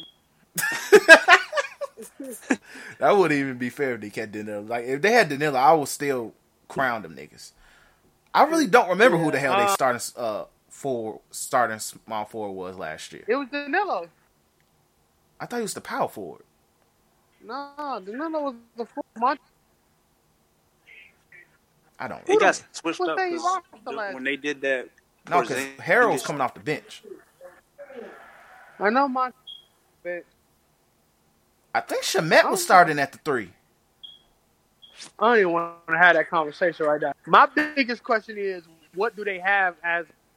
I'm not high on Montrez Harrell, and Zubac gonna get cooked by anybody with anything that involves post. So what do they have for the bigs? That's their bigs. Yeah. Um, because I mean, what do they have for other, you know, competing bigs? So pretty much Montrez and Zubac's gonna be the ideal centers.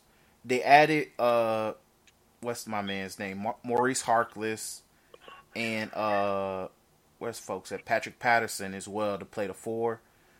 I think cuz they cuz like regardless I think the ideal lineup is going to be Paul George and Kawhi playing the 3 or 4. It don't really make a goddamn difference. That's the starting lineup. But like they're so freaking weird because it's just like well honestly no you can play Paul George at the two quad three and then you have That's Maurice Harkless start thinking. four yeah you have Maurice Harkless start the four and then you could do Zubac. like a, um, you could do like yeah, uh, um, just straight defense. Pat, Paul, Kawhi, Montrez, and add another. Because Lou Will, like the the def lineup, I think it, for them, well, their idea will be def They got lineup. Wilson Chandler again. No, he's on. He's he did steroids and plays for the Net, Nets. Um, no, the def lineup will be Pat Bev, Lou Will at the two, uh, Kawhi, PG. I and don't Montrez. like Lou Will. I do not like Lou. I understand, but Lou Will is going to have to be on that court, G. Now you could honestly, if it don't work, you could flip Lou Will. Let's just say okay. I was thinking they was gonna do that regardless. because let's just say the first couple of games you play against the Lakers, Anthony Davis gives them a goddamn forty ball against Zubac and Montrez. You're going to be in the market for a center.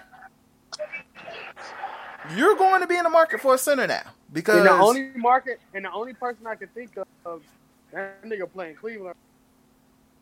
Tristan Thompson. It's Tristan Thompson. Isn't he? Is he in the last year of his deal or? Coming Yep, up? this is the last day of that deal. They might be looking to flip him anyway. and I think the numbers would align. Because the thing is, but at the same time, like the reason why I feel like you gotta keep Lou Will is because he's your third and maybe some nights going to be your second first best score. Some nights. Yeah. So because it's like okay, Pat Bev, Lou Will's extremely hot. yeah, but you kind of need those type of he's hot, niggas. when he's cold, nigga, Lou Will is cold like frost. Yeah. But it helps when you're pretty much not the best scorer on the team because then you have Paul George and Kawhi, who should be your pri- like primarily your best scoring options. But you have Lou Will there because you know he's a when he's not the focus defensively, that's an easy bucket. Because honestly, like when I look at this team, like Patrick Beverley's pretty much strictly three and D, and won't keep a G is strictly going to be defense. JaMychal Green is a stretch four. Maurice Harkless is like a slashing three that makes threes at thirty percent clip. Montrezl Harrell can't score unless Lou Will is working a pick and roll with him. Um, Patrick Patterson, all he can do is shoot goddamn threes. Landry Shamet shoots threes well, he shoots threes at goddamn I think over forty percent. So he's arguably the best shooter on his team, by the way. So it's like it's really like you kind of need Lou Will because there's nobody else on this team who I can sit there and say can give me fifteen plus a night outside of Paul George and Kawhi. Because yeah, defensively they should be really good. Like defensively, I'm not really concerned. Like at least perimeter wise, because you have ten, you have three of the top ten de- perimeter defenders in the league. So That's crazy. exactly when you think about it, it's really nutty because it's like if they can't score, you're definitely not going to score. Let's put it that way. Yeah. That's going to be the scary part about this team. Like there's going to be games be where control the pace of the game. Exactly. Like they can control the pace, and that's why I feel like Lou Will is very much needed on this team because if like you need that you need a legit third scorer no matter what. Like you legit need a third scorer. If if Pat Bev had more of an offensive game, I'd be like, yeah, get rid of. him. But you kind of need Lou Will because he can't be a liability on defense because in your best lineup, which will involve him, you got to tuck him away somewhere defensively. So I don't think there's a team in the league where Rocket won't give a team trouble in terms of who they have. You can you can legit hide. There's not a team in the league that just got three niggas. Now I would say this: there is teams in the league in which it would be extremely tough in matchup wise, and I think those teams are Lakers because of, just literally because of AD, Philly because of Joel Embiid, and probably depending on Jota can take the next step. But those, I see nobody on that team stop. Um, and AD is a different beast than, cause like you know with with centers like Embiid or big men like or like you know or certain players like there's a way to stop, right? You got to force them to make a shot. You Mhm. force AD to make a shot. He making them. Yep. Mm. And that's the only weakness I see is that they don't have a defensive big, and there isn't a defensive big in the league except for kind of Draymond that can literally limit AD to being I got the W. So in the case of them going against only two teams, I can actually uh other than those Clippers are probably favorites to come out the West. Right. Mhm. Uh, or in the favorites to win the chip in general. I say the only team that gives them they see Philly in the finals, or if they see the Warriors in the Western Conference. I mean the uh, the Lakers, which they probably would regardless. Mhm. But yeah, Yeah, I agree. So I agree. Yeah, like the Clippers is easily one of the best teams. Like I like their roster overall.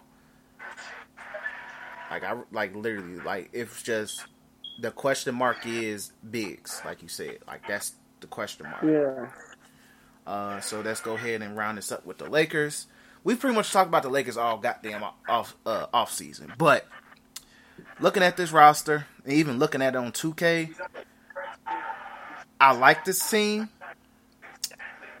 Defensive, they should be easily a top five, very worst top eight defense in the league. Like they're very good defensively. Like Yeah. Avery Bradley can yeah, Avery Bradley could play defense. Uh, Danny Green could play defense. Uh, talking to a few Lakers fans that has common sense, they talked me into believing Alex Caruso is a solid defender. Uh, and then like you still have then LeBron when motivated is a good defender. And then AD talking about he wants to be defensive player of the year this year, so that's that alone says the mindset. Um, when motivated, Rondo could play defense, and then Dwight Howard is still one of the best defensive bigs in the league. Plus, you still got JaVale McGee. yeah. Um, I told Uh, can't hear you. the way LeBron. I don't know if that's going to be the case though, but I agree. I would You- like to. You breaking up? Uh, hold on. What? I lost my train of thought. I am hyped just for looking on 2K. That Boogie situation was gonna be a problem, dog. Man, Like for other teams. G. G, that man is broken on that. G, regardless, and he's at eighty-one. Like the first game of two K I played with the Lakers, G Boogie was my leading scorer with twenty-five. Yeah, yeah, he was mad. Because like if they got no Tez ACL, they would have had the unstoppable three man tandem. Probably seen why. Mm-hmm. Just because there's no two big that can stop Boogie and AD on the same time Mm-hmm. whilst trying to stop LeBron. Yep. You give me two shooters, probably that would have been a headache. Danny Green and um, what's that nigga from the Warriors? What's his name? Cook. Quinn Cook. Quinn Cook on the court with them, Yep. bro. And then above all, Kuzma has improved as a shooter as well. Like the before Oh, yeah, uh it's like- he's Like it's literally the Lakers or the Clippers vision because the Lakers are deep and the Clippers just you get wide. Like that's just crazy. And you got Mhm. Pat Bev, one of the best on ball defenders. It's it's really those two teams, and I think that the the factor in the Lakers beat Anthony Davis. It's not LeBron proving he's going to get most of Paul George. So it's literally on Anthony Davis, and if he, he he's top five like everybody in that say. Because if Anthony Davis played like a top five player in this term, they won. Yep. There's not a, a single team that can stop him. just because there's not built. Because say for instance, if, if they see final, Joel Embiid guarding it, who the fuck is guarding LeBron? Ben Simmons. Ben Simmons, but Even though Ben Simmons is really, really good, but I think Ben Simmons, ben Simmons defense is really went on guard. But like, okay, you don't meet them. What if they meet Philly in the final? I mean, not Philly, Milwaukee. They get Griffey got to chase LeBron. NAD. And Brook Lopez be is not stopping AD. Well, neither Lopez brother stopping AD. Let's put it that way. Nope. Not, not, not. You can. I don't think Khris Middleton has the the the skill set to switch off Bron to to play help fence on AD. I don't think that. I don't think he got that. No. So like, um, I know. I, I know. I still down Eric. Now I'm not even talking about offensive wise. If Rondo locked down, Rondo able to lock, help lock down David. I, I think he uh, taking care of Eric Bledsoe. So it's they like both of them are just out, and it's really just I think that the fact that yeah, they will always hey, how far low, which I think is there, but he applied play out to um, I, uh, breaking up. Can't hear you. I, I think it's the Lakers title to win. Yeah. I'm not mad at it. But yeah, like the Lakers have like I know a lot of people really being overly critical, but it's a team with LeBron, so of course what you expect. But they legit have a very solid team and it's crazy how literally like we Kuzma is probably the biggest X factor um on this whole team. Not because not in a negative way, because I feel like he's gonna still give you fifteen, but let Kuzma legit develop a at least a thirty seven percent three point shot. Because I think last year he shot thirty percent, and during FIBA before uh, he sprained his ankle and they had to sit him out, he was their best shooter at times. So Kuzma, like literally, like you have you can't even. It's really offensively you can't you can't double team AD because LeBron, and if Kuzma's on the court, you can't you can't leave Kuzma open. So, like they really have a good team. The most important part of this whole team is pretty much going to be consistent shooting because Caldwell Pope can be shaky at times, and Danny Green, even though he shot forty five percent from three last year, he can be shaky at times. So, but overall, I like this roster construction. I could tell they really went very pro defense, which is why I see why they added Dwight Howard. And even then, I think Dwight Howard may have a good season. Like, he- Yeah, how could you? Like he has no excuse. Like as long as he stays healthy, he's going to have a good season. Yeah, he put up goddamn crazy. He put up really good teams that win. Like on the time his butt wasn't goddamn sore on the Wizards, he was having like games He and was, stuff he like was that. averaging like eighteen and eleven before. he was honestly their best player at one because Yeah. John Wall just went. He went all that this season. Yeah, like Dwight Howard can easily steal. Like if I could get freaking ten points and close 10 to 12. ten rebounds, it don't even need to be double digit rebounds, but at least close to double digit rebounds, plus a block and a half a night. Dwight Howard did his job on this team. Like I'm, and then like you could, and then plus, like literally, there's going to be points where both him and AD's on the court at the same time. Think about that. Yeah. Think about that, G. It's going to be points where both of them going to be on the court at the same time. How you defending? How you getting to the hole? Not Because Dwight is still pretty athletic. Like he's not Orlando Magic Dwight Howard, not even uh, Houston Rockets Dwight Howard. So he can't And really I think, I think, breaking up. I think people actually take take the media or social media trail of certain basketball, and that diminishes their value. Yeah. even to the part that some teams probably see it, Dwight Howard's still a freaking dog. Yeah. And you can't, of course, he's not what he was in Orlando, but you can't tell me that Dwight Howard had a significant drop off of being a great center league when, when, when, where there's certain starting centers that like, nigga, what? You got- So, like, who's the starting center on goddamn Washington now? Yeah, nope. uh Troy Bryant, I think is his name. He a rookie. No, not a rookie, but I think he's in his second, third year. Something Bryant. So Who's the center for the Atlanta Hawks? Alex Len. Who's the center for the San Antonio Spurs? Uh, Some cracker. Come on. Some cracker. like you, you look at certain teams can he can help out. Like who's the center for the, the New York Knicks? Uh Mitchell Robinson. Wait, didn't Mitchell Robinson start? He's gonna start this year. Got to, right? Who started last?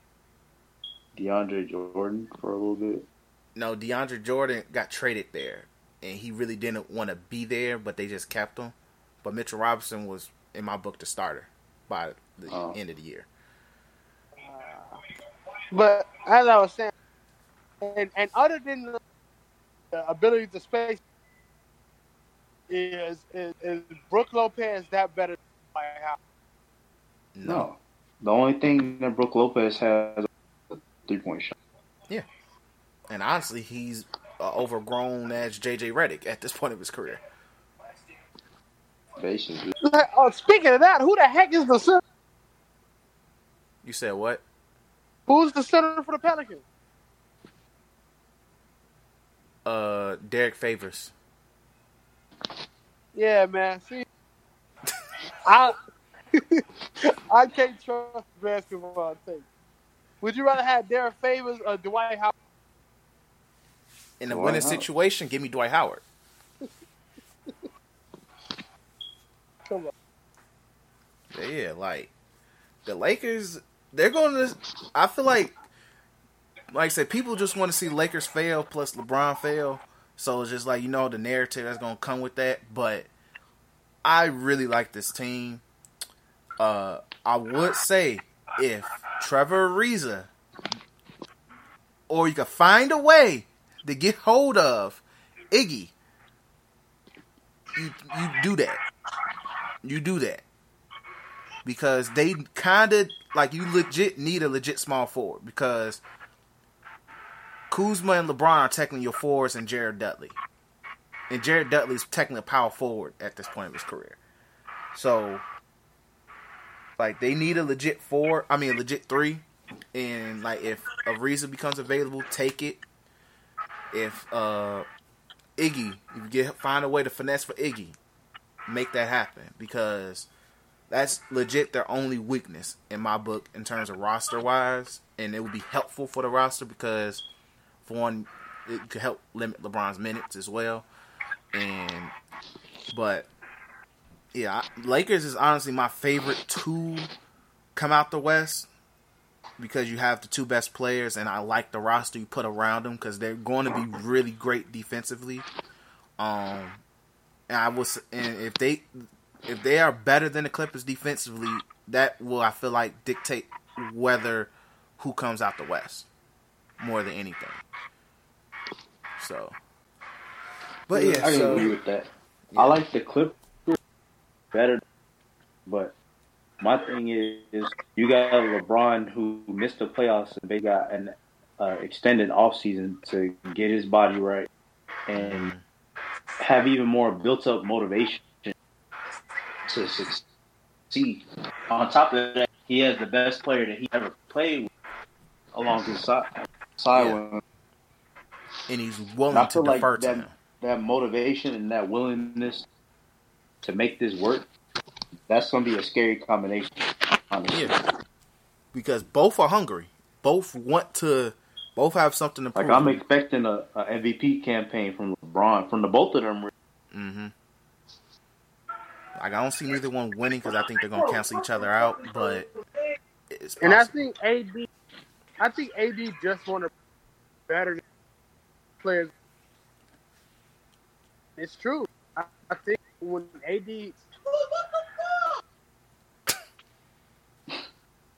target is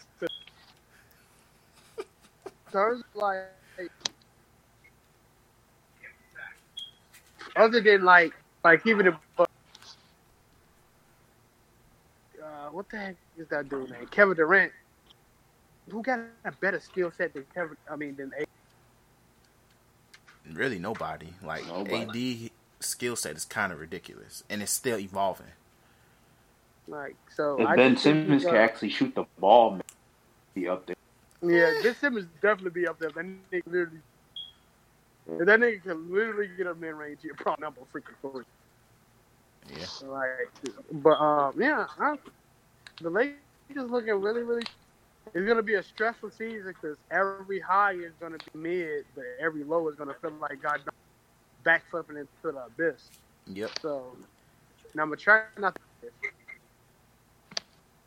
So yeah, so that's the Pacific Division. Um, next week we're gonna go back east and do the Atlantic Division, which is the sweaty conference of the East Conference, which features the Boston Celtics, the Brooklyn Nets, uh, the unfortunate New York Knicks, Philly, and Toronto. So God damn. yeah, yeah.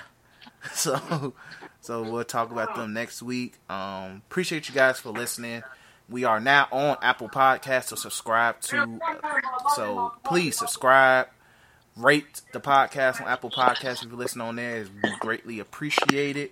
Very, very much appreciated. All you gotta do is search No Chill Media, and we pop up immediately, my nigga.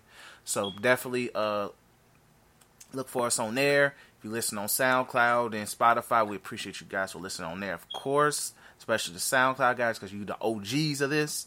So please, if you haven't subscribed yet, subscribe and uh and like the podcast as well, of course. But above all, share, share, share with your peoples on the real. So of course, we appreciate you guys for listening. Uh, this your boy Chris Jay, and peace. Appease the See y'all next time.